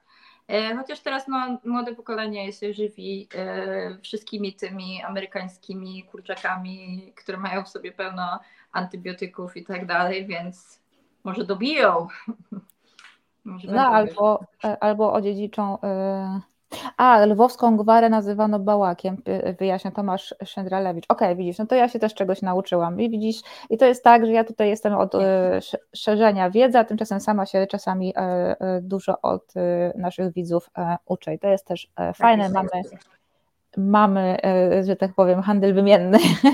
Bella, zjacie ogólnie jest to Chciałam, zanim wyjdziemy z tematu Okinawy, powiedzieć, że e, dużo jest osób sławnych z Okinawy w Japonii, o których nikt nie wie, że są z Okinawy. Na przykład, jeżeli ktokolwiek wie coś o japońskiej muzyce sprzed jakichś tam lat, no to był taki wielki artysta Gakt, który był chyba po prostu numerem jeden, największym artystą w Japonii swego czasu. I on właśnie jest z Okinawy i nawet nagrywał e, piosenki po okinawsku. Na Sansinie też e, z aranżacją, oczywiście nie grał Sansin, to taki samisen. Więc e, ogólnie no, to jest e, ciekawy temat, ale musimy go już zakończyć. Nie, poczekaj, to rzuć kilka słów, bo to ciekawe. No na przykład też była taka wielka gwiazda Nami Amuro, ale mm, w ogóle naj... E, och, ich muzyka jest taka inna po prostu. Nie wiem jak to opisać. Może pan Maciej puści coś w przerwie? Na przykład Orange Range albo najbardziej znana piosenka, która w ogóle mm, moim zdaniem to było takie trochę przebudzenie e, zainteresowania Okinawą i historią Okinawy. Mhm. To było, kiedy pojawiła się piosenka zespołu The Boom Shima Uta, czyli piosenka o wyspie, o tym jak ludzie byli rozdzieleni e, przez wojnę i to było bardzo interesujące, że właśnie wtedy ludzie nagle się dowiedzieli, ludzie w sensie Japończycy z Tokio na przykład, o tym, co się naprawdę wydarzyło, bo mam wrażenie, że nie ma aż takiej wiedzy na temat tego. Mam wrażenie, że dla Japończyków II wojna światowa to w ogóle się odbyła e, tylko w Hiroshimie i Nagasaki. Mhm. Niechętnie też e, mają, wracają do świadomości swoich podbojów e, w Chinach, Korei i E, na Pacyfiku niechętnie wracają do swojej roli e, kolonialnej e, władzy. Więc to było dość interesujące takie mm, uświadomienie sobie tej inności. W ogóle czytam teraz taki w ogóle totalny, ale trochę na temat, bo czytam teraz taką bardzo ciekawą książkę Bending Adversity, mm -hmm. która jest właśnie o Japonii, Japan and the coś tam Art of Survival.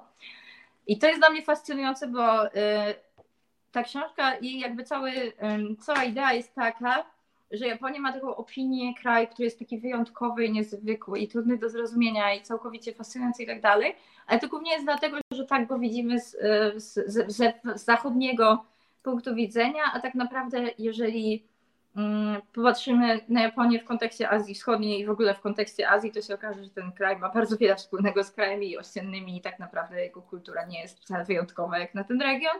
Więc oni jakby zbudowali fascynujący właśnie ten mit swojej wyjątkowości, no i USA oczywiście pomogło im, e, mianując ich e, honorowymi białymi ludźmi, ale tak naprawdę i, i autor tej książki właśnie po, e, twierdzi, że, że ten cały kolonializm japoński w czasie II wojny światowej na początku XX wieku to jest właśnie próba udowodnienia swojej bieli, że my też jesteśmy zachodni, też możemy mieć kolonie i możemy kolonizować, zupełnie jak ci biali ludzie proszę, wybierzcie nas, zabierzcie nas do swojego stołu. A jednocześnie Japonia, jak na takiego wielkiego lidera e, ekonomicznego, gospodarczego, kulturowego, to tak naprawdę e, mało, e, mało jest bywa tym liderem. Czy to w ONZ, czy w, w jakichś różnego rodzaju organizacjach ekonomicznych, to jakoś ta Japonia wcale nie, mhm nie jest takim liderem. Więc e, bardzo ciekawe spojrzenie i bardzo polecam tą książkę. Mogę jeszcze raz pokazać.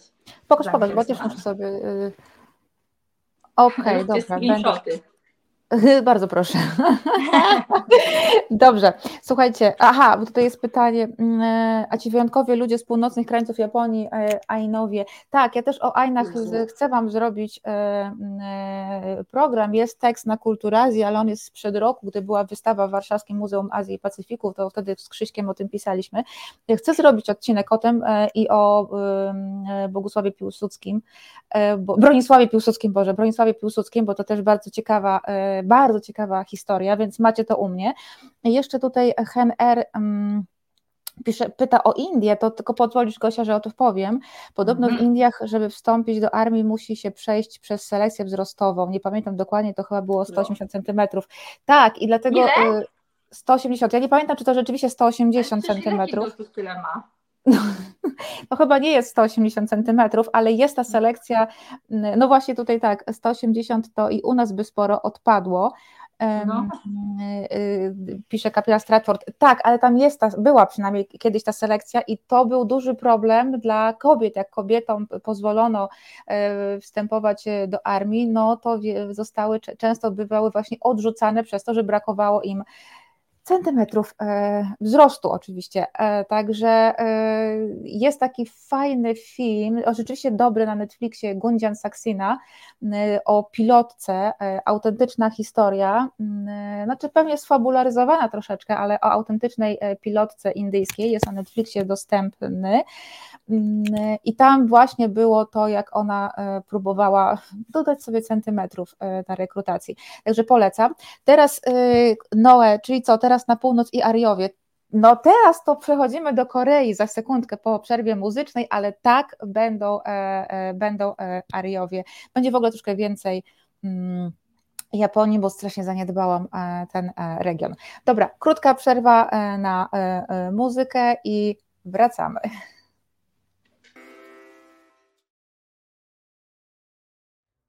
Jarosław Kaczyński.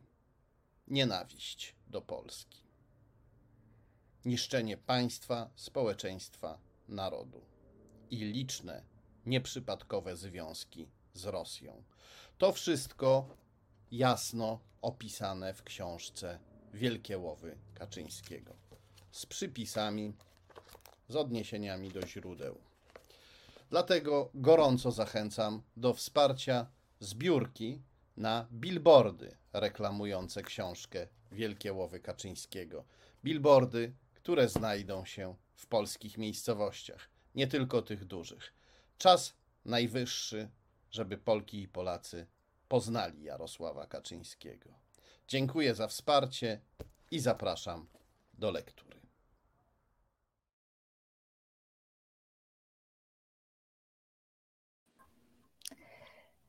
I my wracamy z kolei do E, rozmowy. Teraz przechodzimy do innego tematu, także czat, koniec pytania o Okinawę, chyba że e, chyba że no, Gosia będzie chciała odpowiedzieć Wam później w komentarzach. To jak najbardziej. Miś pluszowy, ach, te indyjskie rytmy. Tak, Misiu? Dobrze, pięknie.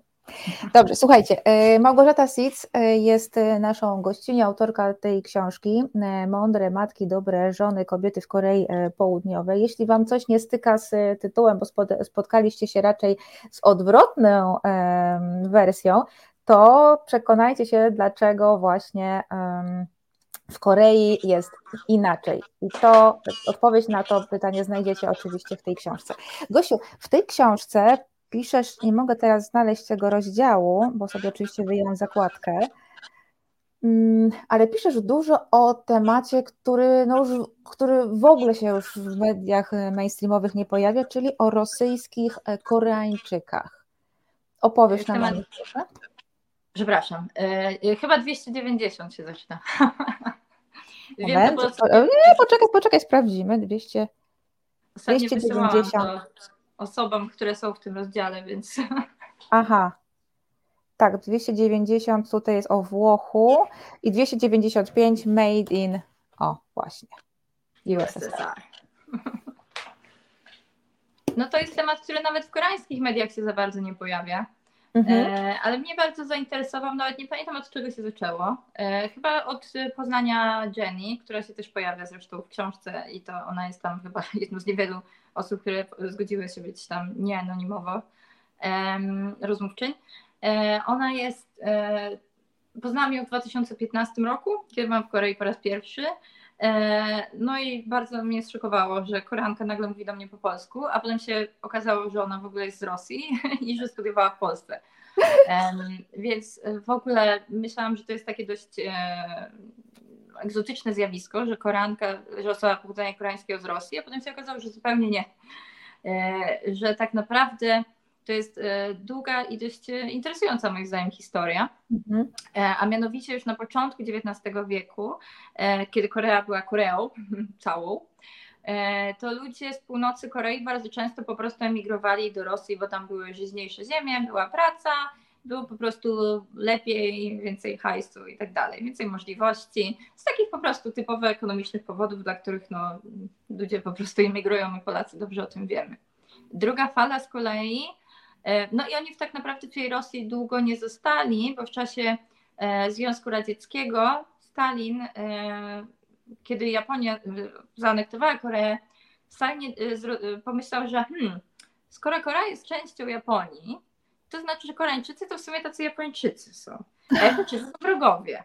No tak. Mimo, że dla Koreańczyków Japończycy też byli wtedy wrogami, mm -hmm. ale okej, okay, czyli Koreańczyk, Japończyk to samo.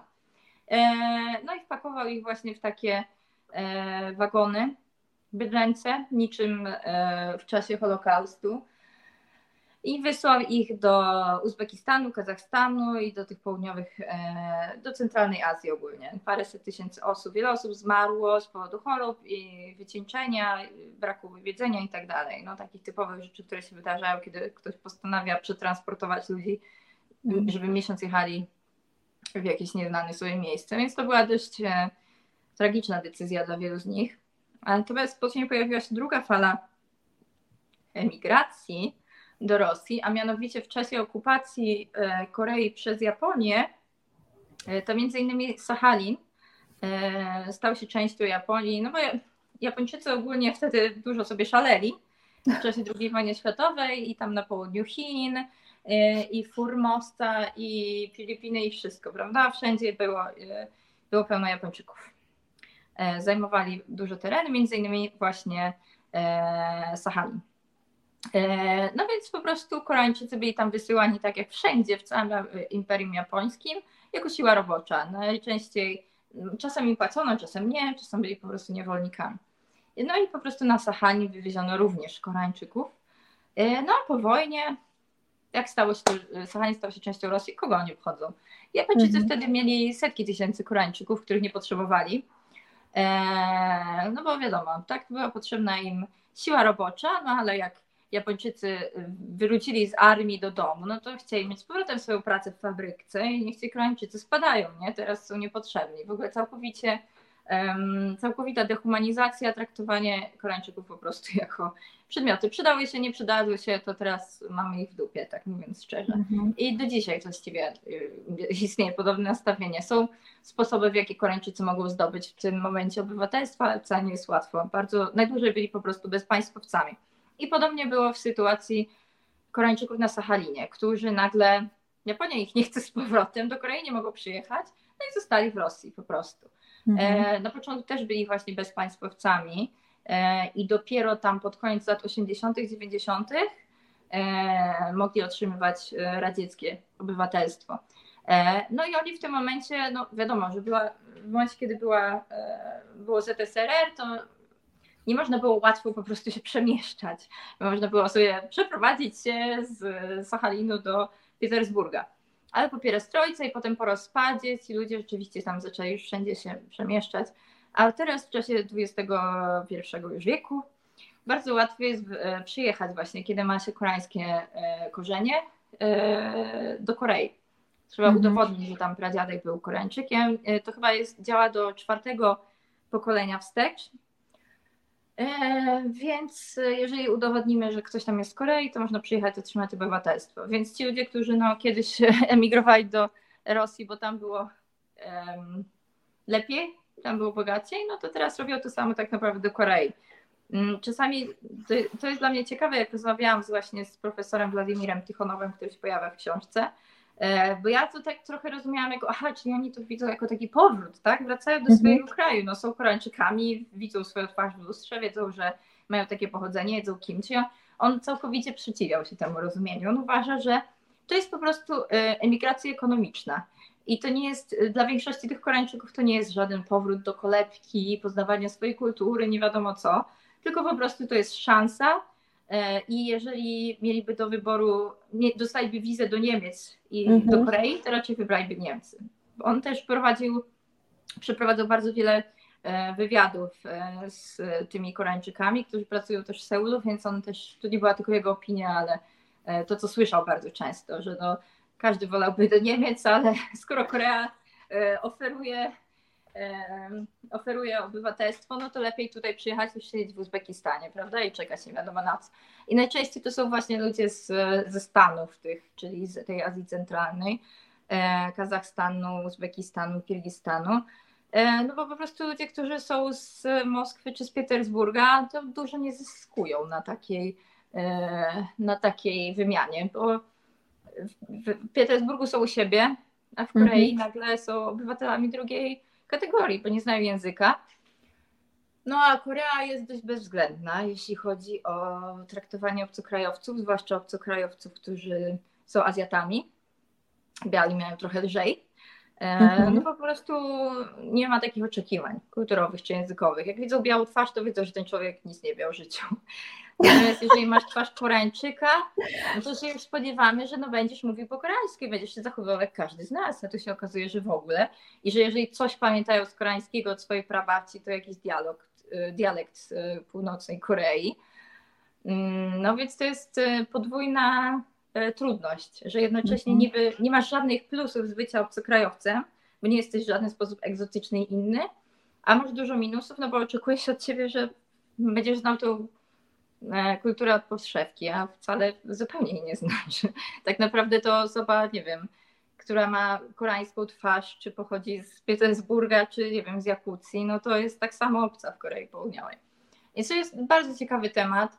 E, mnie on zainteresował, bo dla mnie było fascynujące to właśnie, że w Koreańczycy są jednocześnie tak bardzo mocno w tej przeszłości, że marzą o tym zjednoczeniu, że się co roku modlą, że zawsze jak jest jakiś wystąpienie na jakikolwiek temat, czy to y, mówimy o wojnie, czy cokolwiek, no to ta Korea Północna, kiedy się zjednoczymy, nasi bracia tam cierpią, kiedy będziemy mogli być razem, a potem ludzi, którzy mają krew koreańską, traktują właśnie tak e, bardzo mocno z dystansem, bym powiedziała. Czy to właśnie mm, tych radzieckich Koreańczyków, czy Koreańczyków z e, Korei Północnej, no bo fajnie jest pomagać ludziom i w ogóle, ale ile można komuś dawać tą ulgową taryfę, w którymś momencie po prostu człowiek się zirytuje, mówi, dobra, ale możesz pracować tak jak inny, możesz być, mieć taką samą wiedzę jak wszyscy, którzy skończyli e, koreańskie szkoły i uniwersytety, a tu się okazuje, że no nie, nie jest tak, że ktoś, kto ma 40 lat, nagle będzie płynny w funkcjonowaniu kapitalistycznego świata. Także to są skomplikowane sprawy, e, o których się nie mówi w Korei, a już poza Koreą to w ogóle się nie mówi. E, więc to było dla mnie ciekawe, żeby w to trochę głębiej wejść, porozmawiać z tymi ludźmi i, i tak. I jak oni po przyjeździe do, e, do Korei, znaczy może też chwilkę najpierw o tym właśnie między innymi o Uzbekistanie, bo o tym też piszesz w książce. Jak oni się tam odnaleźli? W Uzbekistanie jak się odnaleźli, czy jak się w Korei tak. odnaleźli? Najpierw w Uzbekistanie. A, no to właśnie przez, e, dzięki Stalinowi, który wysłał tam po prostu te bydlęce. Tak, tak, tak, ale jak się odnaleźli tam, A, e, tam, przepraszam. Teraz już czaję, już, trochę zajęło, ale dotarło. E, no właśnie to jest ciekawe bardzo, bo e, oni tak naprawdę bardzo dobrze byli jednymi z najlepiej radzących sobie mniejszości etnicznej. O. Bardzo szybko się wzięli do pracy, ro, na roli i tak dalej, zakładali kołchozy i byli właśnie jednymi z najbogatszych. I mhm. bardzo często nawet wręcz dominowali w niektórych wsiach e, kulturowo, językowo, że właśnie tam można było porozmawiać po koreańsku, że koreańskie potrawy, wszyscy Uzbecy nagle zaczęli jeść kimchi, które nazywali cimci, no bo tak się to nazywa w e, północnej Korei.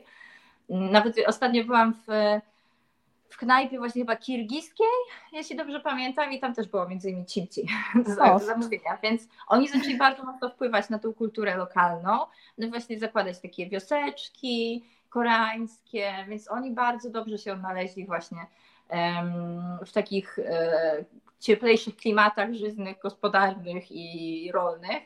E, nawet e, pani Sonia Heusler, z którą rozmawiałam, profesor koranistyki, właśnie podkreślała, że bardzo ważne jest to, że oni handlowali cebulą, że to był jeden z takich najdroższych warzyw w tym momencie i tam ona wspomina, i też o tym e, wspominam w książce, że jak była tam jako dziecko z Niemczech Wschodnich, to jej bardzo imponował ten właśnie taki koreański Uzbekistan, bo tam wszyscy mają magnetowidy i kolorowe telewizory, a ona na przykład nie miała, nie? Więc e, naprawdę bardzo dobrze się tam urządzili. Koreańczycy są naprawdę takim kurczę narodem e, z etyką pracy, takim, który mm -hmm. się mhm. nie boi, który ciśnie, który idzie do przodu i nawet jak ich wywiozą nagle do Uzbekistanu, to nagle trzy dekady później się okazuje, że oni tym E, Uzbekistanem sobie po prostu władają. może, może teraz przesadzam. Ale, no, ale oczywiście, no, gdzie gospodarka Uzbekistanu, a gdzie gospodarka Korei w XXI mm, wieku, tak. więc no teraz dość mocno to emigrują. I to też jest smutne, bo często to są wykształceni ludzie. Często to są ludzie, którzy otrzymali lepsze wykształcenie niż Koreańczycy, dla których potem pracują, a są traktowani jako e, osoby, które nic nie rozumieją, bo nie znają języka, nie znają kultury, więc nadają się tylko do prac fizycznych. Nic oczywiście nie ma złego w pracy fizycznej, ale dla osoby, która e, studiowała, która widziałaby siebie w innej roli, to może być trudne, żeby potem na przykład tak, można to czuwać jako pewien rodzaj degradacji, prawda? Mhm. E, tak, zupełnie ten Hen R pisze, Korea przekupiła Netflixa, o Jezu, za gruby hajs, co, momencik, i wprowadziła swoje seriale. Y, nie wiem, czy faktycznie przykupiła Netflix, czy raczej Netflix bardzo mocno e, przebierał nóżkami, żeby tam e, do e, te koreańskie cały mm, content wprowadzić. W każdym razie nie zdziwiłoby mnie to, prawda, bo Gosiu Korea w Hialiu to umie bardzo dobrze i robi to naprawdę świetnie i uważam, że gdyby polski, polskie władze tak działały, to cały świat jadłby pierogi, a nie kimchi. Właśnie szukałam jakiejś fajnej e, anegdoty, dokładnie, dokładnie e, tak e, by było. Mm. Moim zdaniem, ale w ogóle teraz będzie w ogóle tak bardzo już nie na temat, że bardziej się nie da, ale wydaje mi się, że musielibyśmy najpierw my się przekonać do tej kultury, bo Koreańczycy najpierw zaczęli kochać swoją kulturę, a potem zaczęli ją ekspertować na zewnątrz. A dla mnie na przykład szokiem było, jak byłam w zeszłym roku parę razy w Kanadzie, że tam wszędzie, w każdym pubie w Ontario mogłam kupić pierogi. że wszędzie po prostu skrzydełka, e, frytki, nie wiem, coś tam i pierogi, pierogi, pierogi, pierogi. Idę do jakiejś budki z Putinem, pierogi, wszędzie pierogi, pierogi, pierogi. Dlaczego w takim Ontario w Kanadzie wszędzie można kupić pierogi, a w Polsce jak idę do pubu, to mogę tylko, nie wiem, bruskietę i oliwki mhm. i, nie wiem, buratę, prawda? Można dostać, do, musielibyśmy najpierw my sami pokochać naszą kulturę i zacząć ją jakby tak trochę hypować, a potem może moglibyśmy ją wyrzucić na zewnątrz. Ale całkowicie wierzę w to, że y, rząd y, mógł dopłacić coś Netflixowi za dodatkowe promowanie koreańskiej kinematografii. To nie, nie mam powodów, y, żeby w to wierzyć lub nie wierzyć, ale brzmi to jak coś realistycznie no, możliwego. Dokładnie, dokładnie, ale myślę, że tutaj te oczekiwania się e, też e, e, spotkały, bo Netflix też wie, gdzie leży zainteresowanie widzów, a, a póki co jeszcze ta koreańskie, koreańska fala w Polsce i na świecie w ogóle trwa. Dobra, ale wróćmy do tematu, przepraszam, ale wiesz, że wiesz, ty też jesteś kinomanką, więc... O, Beata Goleberski pisze 100% racji Pani Małgorzato, Kanadyjczy, Kanadyjczycy uwielbiają pierogi.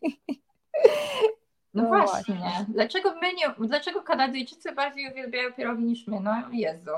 No musimy po prostu, ja nawet czasami, e, na przykład teraz byłam na Mazurach e, i chodziłam cały czas do takiego barku, gdzie mają po prostu babkę ziemniaczaną, placki ziemniaczane i tego typu rzeczy. I tak sobie myślę, dlaczego ja muszę pojechać na Mazury, a w Warszawie nie ma żadnego miejsca, w którym znajdę takie prawdziwie dobrze zrobione, bo nie mówię o barach mlecznych, gdzie to jest y, bardzo często z słabej jakości produktów, ale z dobrej jakości produktów. Sorry, nie hejtuję barów mlecznych, po prostu mówię o tym, mhm. że u nas jakby nie ma takiej dobrej polskiej gastronomii. Jeżeli jest, to jest właśnie nastawiona na turystów, y, a moim zdaniem, dlaczego nie mamy właśnie modnych. Y, kiedyś w barze w Warszawie o nazwie Gęba byłam na polskich tapas. I to jest po prostu sztos. I to powinno być wszędzie. To powinno być nakazane rządowo.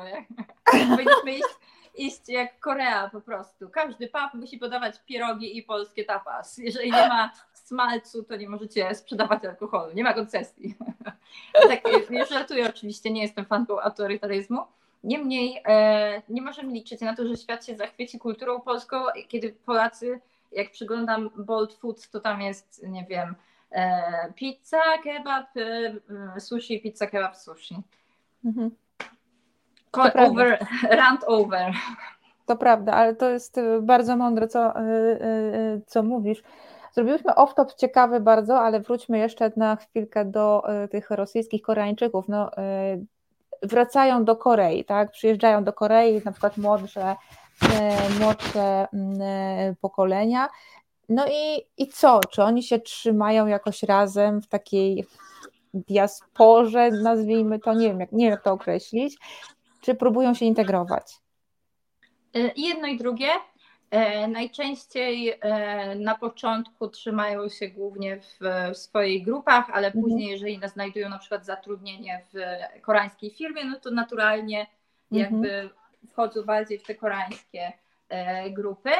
E, no oczywiście wszystko zależy od języka. Na początku, jeżeli nie znają całkowicie języka, większość ich nie zna, no to trochę nie mają wyboru, prawda? Muszą jakby e, trzymać się osób rosyjskojęzycznych. E, no i bardzo często to jest tak, że rosyjskojęzyczni wszyscy trzymają się razem, zwłaszcza, że osób z Sachalinu jest dużo mniej, więc no jakby to nie jest tak, że ja jestem z Uzbekistanu, Kirgistanu, tylko raczej wszyscy jesteśmy mhm. razem, imprezujemy i tam chodzimy na pierogi. Ale żeby tak połączyć jednak ten temat. Ale no właśnie, raczej właśnie osoby, które na przykład pracują fizycznie, które będą dostawcami i tak dalej, one mogą nigdy nie nauczyć się koreańskiego, nie mieć po prostu czasu, bo oni po mhm. prostu już bardzo dużo pracują, te robotnicy fizyczni. Oni na tyle dużo pracują, że po prostu jak myślą o tym, że mają wrócić do domu, i nagle uczyć się koreańskiego, którego i tak nie użyją w pracy, znajomych mają rosyjskojęzycznych, żony mają rosyjskojęzyczną, to gdzie tu znaleźć motywację, prawda? Fajnie byłoby, gdyby rząd im tą motywację dał, bo na przykład rząd e, funduje takie kursy językowe e, mhm. kobietom z Azji Południowo-Wschodniej, które wychodzą e, za mąż za Koreańczyków, więc może takim ludziom też można by jakiś taki kursik sprawić. To by było też pewnie fa fajnie, gdyby tak się wydarzyło.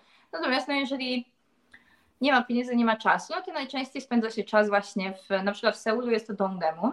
To jest taka dzielnica dawniej e, właśnie krawiecko-modowa, a w tym momencie bardziej, no nadal w sumie, ale też jest tam taki, taki za, zakątek, e, głównie uzbecki, ale taki ogólno mhm. centralnoazjatycko-rosyjski, gdzie można kupić właśnie jakieś rosyjskie jedzonko, pójść do rosyjskiej restauracji, rosyjskiego fryzjera, kupić chemię i, i kosmetyki rosyjskie, w ogóle, nie wiem, zadzwonić czy nadać pieniądze, takie typowe imigranckie usługi, to tam bardzo dużo się widuje właśnie osób e, z tego obszaru. No i to jest bardzo fajne, że mają taką e, swoją enklawę. Ja tam chodziłam głównie, miałam jedną koleżankę z Uzbekistanu, więc to przede wszystkim, ale też chodziłam tam e, w momencie, kiedy było mi tęskno, czyli na przykład jak było e, okolice Bożego Narodzenia i chciałam zjeść coś europejskiego, to stwierdziłam, że rosyjska restauracja to jest jakby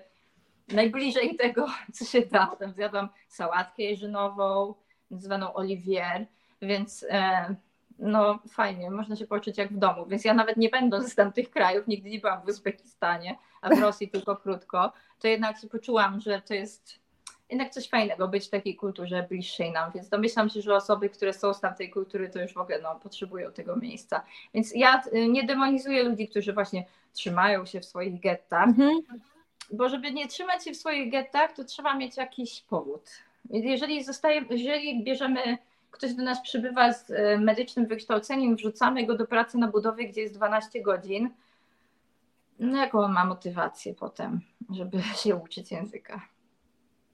No i to jest też e, świetne, e, świetnie powiedziane a propos tego, co się dzieje e, we Francji, chociaż wiemy, że tam to nie jest pierwsze pokolenie emigrantów, imigrantów, ale, mm, ale też właśnie dobrze, dobry wątek w sumie, podobna sytuacja.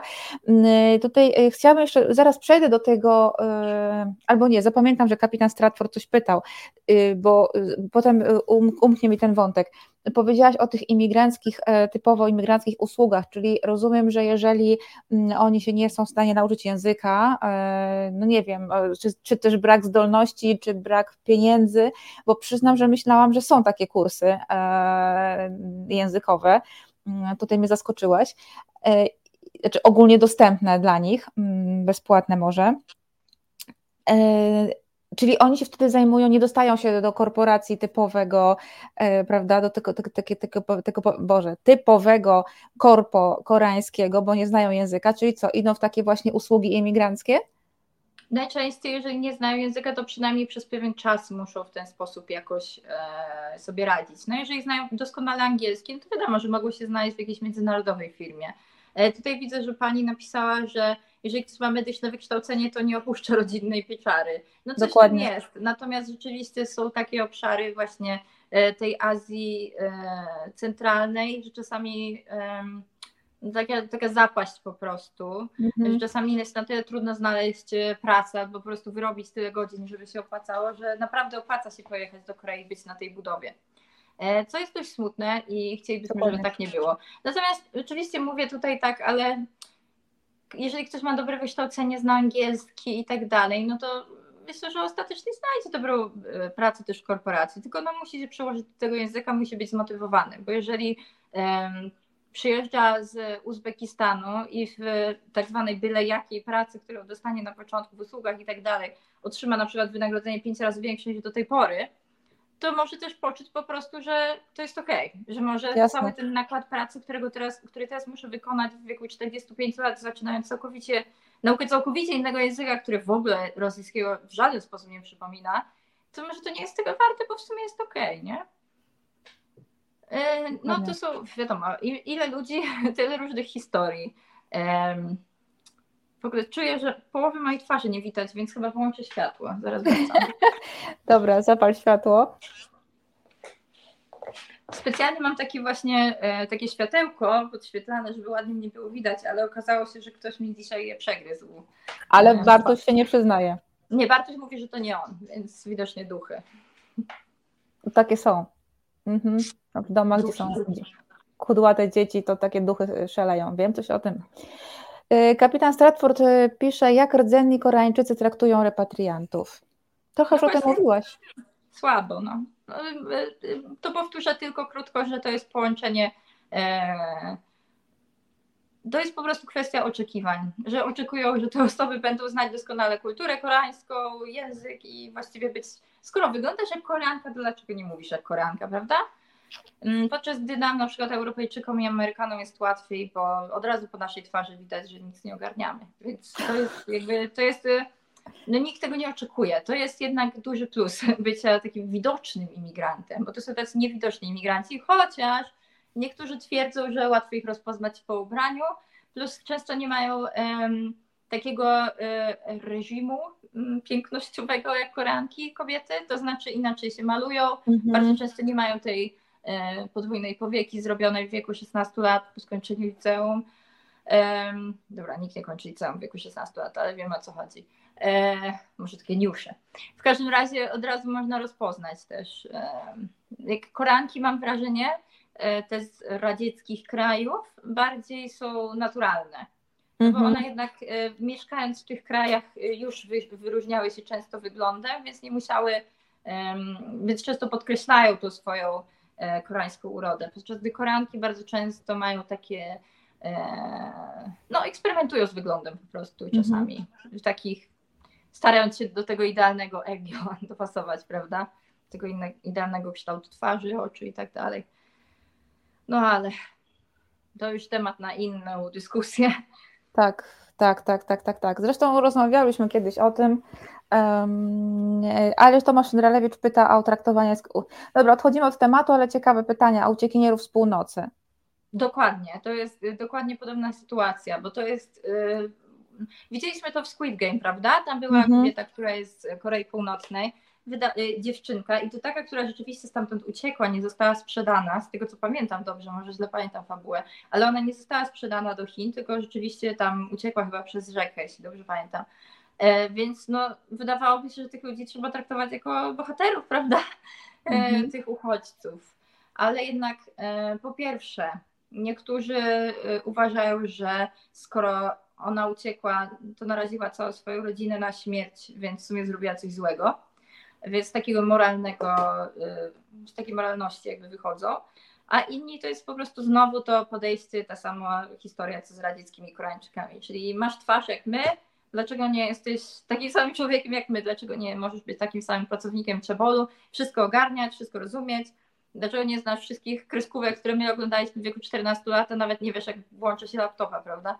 Przecież mm -hmm. teraz y, kompetencje takie wirtualno-komputerowo-informatyczne, no to każdy e, dwunastolatek ma w małym palcu, a tu się okazuje, że człowiek z Korei Północnej, jeszcze czasami przecież zdarzają się ludzie, którzy nie mówią, e, nie umieją pisać dobrze ani czytać, a nagle się okazuje, że nawet żeby zatrudnić sekretarkę, no to ona musi doskonale znać e, obsługę laptopa, Excela i tak dalej.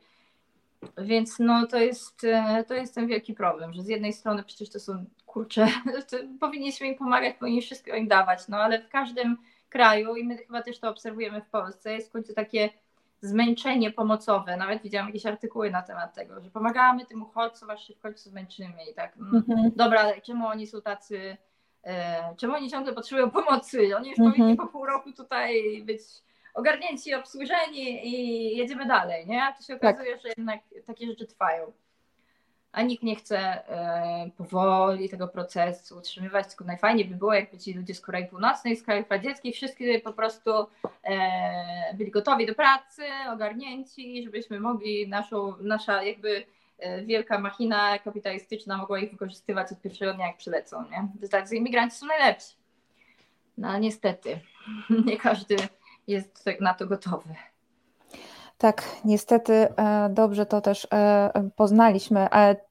Twoja książka dotyczy głównie e, kobiet, więc o kobiety chciałabym zapytać, czy te dziewczyny, które przyjeżdżają właśnie na przykład z Rosji czy z Uzbekistanu, no bo mówiłaś kilka tygodni temu, jak tutaj rozmawiałyśmy już o Koreankach w kontekście Twojej książki stricte, że one mają dosyć praktyczne podejście do małżeństwa, że do, konkretnie szukają jakiegoś określonego męża.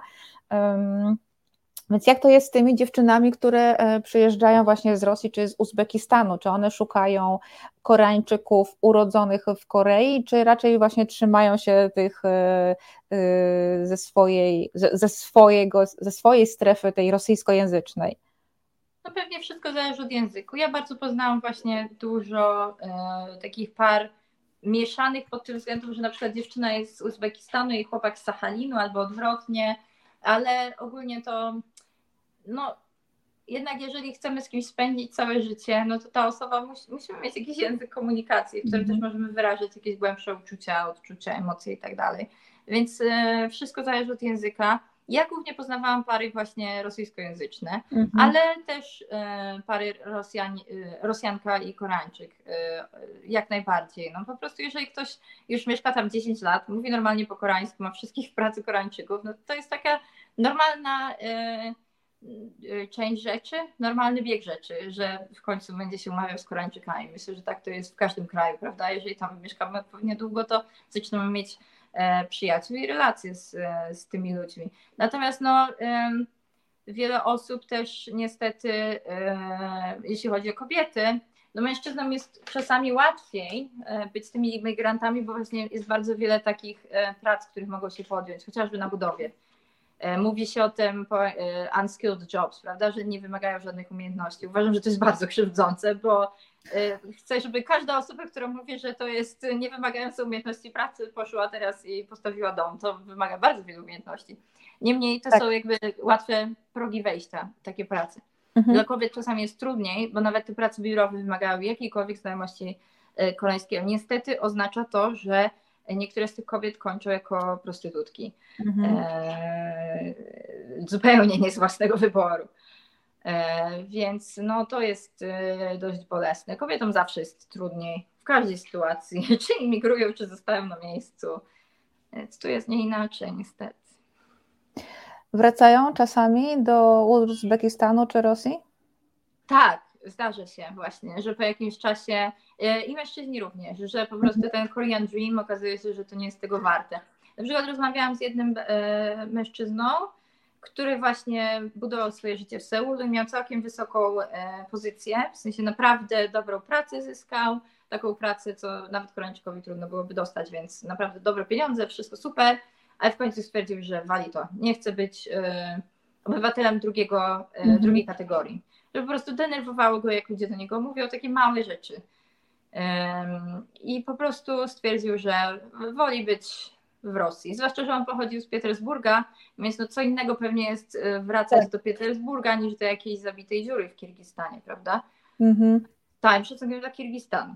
E, ale chodzi, chodzi mi tu wyłącznie o jakby gospodarkę i ekonomiczną decyzję. No, Oczywiście. No, jeżeli chodzi o Petersburg, to on jakoś nie odstaje mega od e, Korei Południowej, jeśli chodzi o zarobki, więc jeżeli tutaj można mieć podobne zarobki i nie, mieć, nie odczuwać dyskryminacji, no to jakby wybór wydaje się dość łatwy, prawda? Mhm, mhm.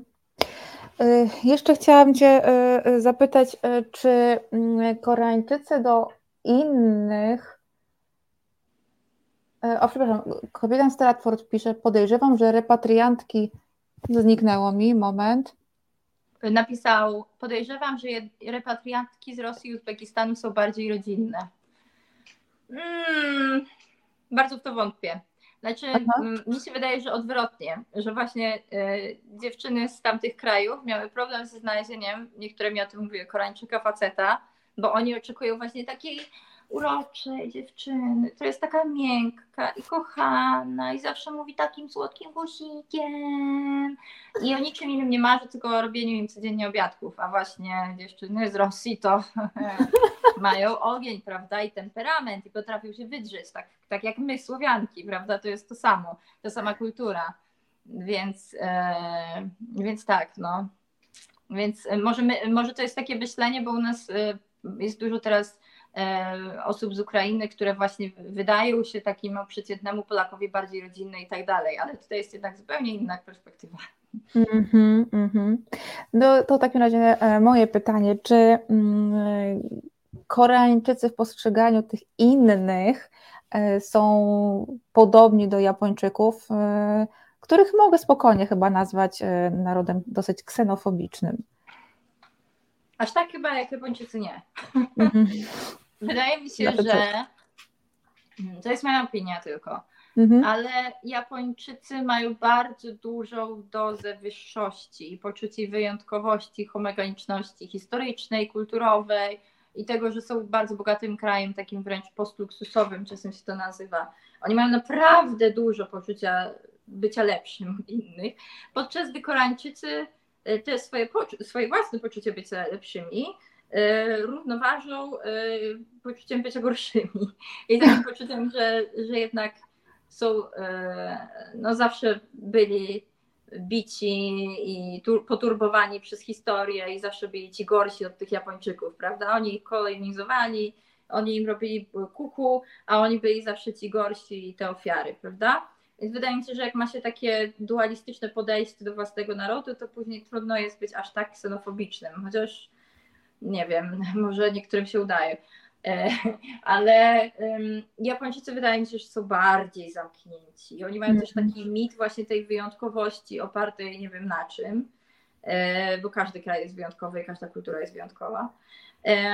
I takiego poczucia właśnie, no cała ta druga wojna światowa o tym świadczy, że oni przecież są tym e, krajem, który zjednoczy Azję pod swoimi ramionami. Oni są po prostu tymi królami Azji. No. E, i ci, tymi honorowymi białymi ludźmi, prawda? Oni są zachodem, tak naprawdę Japonia to jest kraj zachodni, często nadal się tak mówi nawet. Nawet mm -hmm. czasami widzę jakieś tam ekonomiczne e, artykuły i tak dalej, że e, Japonia jest często wrzucana do tych krajów zachodnich, bo on jest taki rozwinięty kulturowo i tak dalej. Tak jakby bycie rozwiniętym kulturowo oznaczało, że jesteśmy automatycznie zachodem, prawda? To jest interesujące.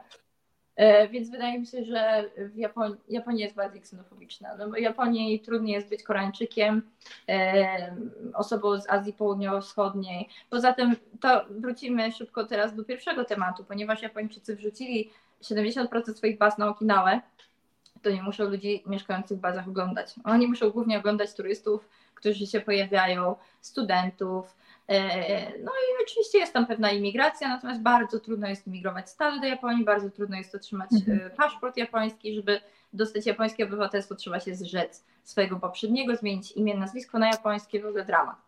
E, więc oni nie mają aż tak do czynienia z tymi bazami Amerykanami, e, z tą obecnością, jak w Korei Południowej. A w Korei Południowej to jest coś codziennego, przecież w Seulu cały czas widzimy jakiś, już pomijając tak, że widzimy koreańskich żołnierzy cały czas, więc wydaje mi się, że Koreańczycy są bardziej obyci, plus Koreańczycy są jednak kontynentalnym narodem.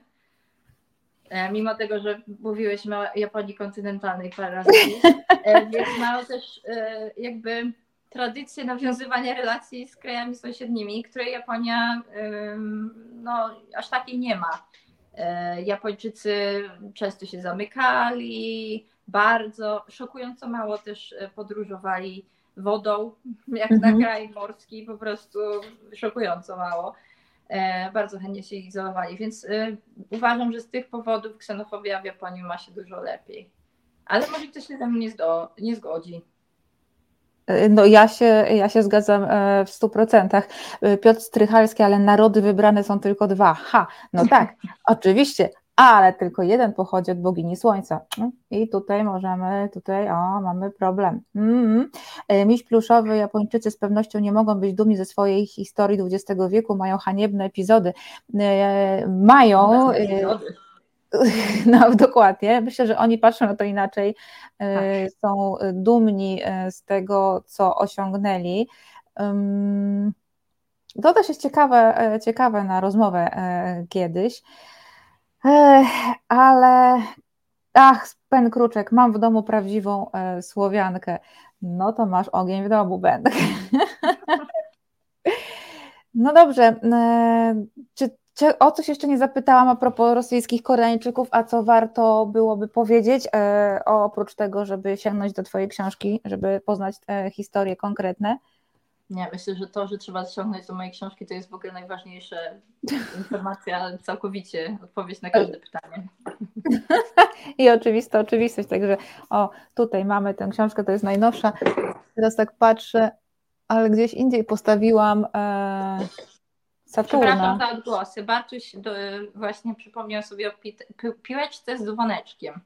A teraz prosi mnie o chipsa. Nie, no to jak prosi o chipsa, to trzeba dać. Nie, no nie znajdę teraz, e, ale e, gdzie ją A czego postawiłam? Saturna. Ojej, i on jest, ale jest bardzo wysoko. Nie dam No rady. właśnie Nie dosięgnę. u Czy ktoś chyba... może przyjść i mi zdjąć? Ktoś tutaj mieszka U mnie- niedaleko. U mnie chyba zostało w innej części e, tegoż mieszkania. Przepraszam, Myślałam, ale że- to, żeby nie było, bo ja powiedziałam, że daję krójkowi chipsy. Chodzi oczywiście o chipsy warzywne. Proszę mnie nie hejtować. Jest to pietruszka. Pietruszka. Mniam, chipsy z pietruszki. Mniamo, mniamo. E, no dobrze, słuchajcie, musimy kończyć dzisiejszy em, odcinek. E, Mam nadzieję, że Wam się podobał. Jeśli tak, to bardzo prosimy tutaj wszyscy. Siostra Dorota dzisiaj nie przypomniała, więc ja muszę m, o łapkach e, w górę. Widziałam tam, że ktoś tam zasubskrybował kanał. Byłoby super, gdyby jeszcze więcej osób e, to zrobiło. Mm, Z Małgosią pewnie się zobaczymy za jakiś czas. Rozmawiałyśmy o nakarmy algorytm, niech program się niesie. Dokładnie tak, dokładnie e, tak. Y, Ben Kruczek pyta, czy smaczne chipsy. No Bartuś jest bardzo zadowolony. Zaraz będzie mnie prosił o kolejnego, więc myślę, Dobrze, że... to już Natomiast mamy, y, skoro mamy parę minut, to chciałam powiedzieć, że bardzo mi się podoba formuła e, Blanka Dżugaj Experience e, z bardzo długich podcastów. Myślę, że no, nie spytałaś mnie tylko, czy kiedyś e, brałam, jak to się nazywało, DMT, ale ogólnie to myślę, że takie Myślę, że wszyscy teraz dadzą łapkę w górę, że chcielibyście słuchać długich podcastów z Blanką, takich czterogodzinnych, nie? Tak, tak, tak, tak. Siostra Dorota już prosi o łapki e, w górę, także ten. A z Tobą rozumiem się spotykamy, jak już e, prześwietlisz e, społeczność Koreańczyków w Kanadzie. Tak jest. Głównie Chińczyków raczej. Chińczyków tym razem. Okej, dobrze. Tak, ale dobrze, będę dobrze. szpiegować. Skoro oni tam szpiegują, y, to. No to ostatnio dużo się działo, na, y, jeżeli chodzi o linię y, stosunków kanadyjsko-chińskich i różnego rodzaju. Tam były Mhm. też pewne em, skandale związane z wyborami, związane z ambasadorem, więc myślę, że będzie o czym gadać. Tylko muszę chwilę tam poszpiegować, zobaczyć, co te wszystkie co ta cała chińska policja i chińskie komisariaty e, za granicą robią. Ale wydaje mi się, że u nas też ta e, Fundacja Konfucjusza maczała Oczywiście. palce. W Polsce też była, nie? Tak, tak, tak, tak. I to przy takich powiedziałabym uczelniach, no szacownych. Mm. Ujmijmy to e, tak. Ale ja się staram o wizę e, chińską, więc na razie. A, kurczę. Nie no, żartuję oczywiście. E, No to także słabo. zanim, prześwietlisz to środowisko, to ja już mam nadzieję wrócić. Mm, e, Zlikwidowano oddział w Opolu, donosi miś, e, miś e, pluszowy. Oj, jak nam przykro. Ale rozumiem, że, nadal, e, że są tylko fundacje Konfucjusza, nie ma jeszcze tych takich, no bo e, w Kanadzie i w Stanach i w niektórych krajach w Europie są już, e, jest policja chińska, po prostu mają swoje e, komisariaty i tam jak ktoś e, robi niedo, nieładne rzeczy przeciwko reżimowi, to mogą aresztować go w cudzym kraju, na cudzej ziemi i wysłać do Chin. Także No właśnie- nie jesteśmy bezpieczni, więc mam nadzieję, że następnym razem porozmawiamy o Ujgurach. To już jak wrócę z Chin. Chin, żebyśmy mogły. To już jak wrócę z Chin, bo, nie, bo będę miała bana, za to się dostaje bana. To jest straszne, to jest niezależne dziennikarstwo. Tak? Nie, nie, mówię poważnie, że porozmawiamy. e, W Polsce tego nie ma, natomiast e, w, pewien, w pewnym sensie nowa mm, ustawa, mm, ustawa o polityce zagranicznej chińska, mm, no, otwiera do tego drogę. Nie wiem, czy ja, mówi, czy ja mówiłam o tym w Azja Incognita? Chyba nie, więc w razie czego piszcie, to y, opowiem. Natomiast ważne jest, jak my na to odpowiemy swoim e, prawem. Dla mnie fascynujące było to, że dowiedziałam się, że w Kanadzie osoby, które przybywają e, w Kanadzie jako dyplomaci, e, nie mają obowiązku swoimi działaniami nie działać przeciwko e, Kanadzie. To jest fascynujące, bo wydawałoby się, że to jest oczywiste, ale jednak nie, nie jest okej, możesz tutaj e, działać przeciwko Kanadzie, będąc u nas na wizie. Okej, ciekawe. Ciekawe. Dostaję Ciekawe info... jak to wygląda w Polsce, na pewno wszyscy w komentarzach zaraz napiszą. E, tutaj już A królik piszą, nie że... jest rasy mięsnej, królik jest rasy futurkowej i został, e, został e, prze, e, uratowany przez naszą fundację, e, czyli Przygarni Królika. E, I bardzo polecamy ratować zwierzątka i pomagać im, a nie zjadać. Ja i Neko, który gdzieś tutaj e, mi uciekł, bo się obudził, teraz będzie szalał, e, bo wieczorem jest trochę chłodniej. Przyłączamy się do tego, ratujmy e, zwierzaki, a nie zjadajmy je. Co prawda ostatnio, jak w News 24 rozmawiałam o mięsie komórkowym, które mogłoby zastąpić mięso, to zostałam w komentarzu nazwana, że kiedyś to może grzeszyła pani redaktor Blanka, ale teraz to grzeszy brakiem rozumu. No cóż, bywa. Jeżeli nie masz hejterów w internecie, to nie istniejesz. Dokładnie tak. Już, już się trochę ich zbiera, także chyba, chyba jestem gwiazdą. E, dobrze, słuchajcie, bo tutaj piszą do mnie na, e, z realizacji, że czeka pan Jarosław i o tak, uwaga, uwaga, nie ten Jarosław, e, tylko nasz resetowy Jarosław Szczepański.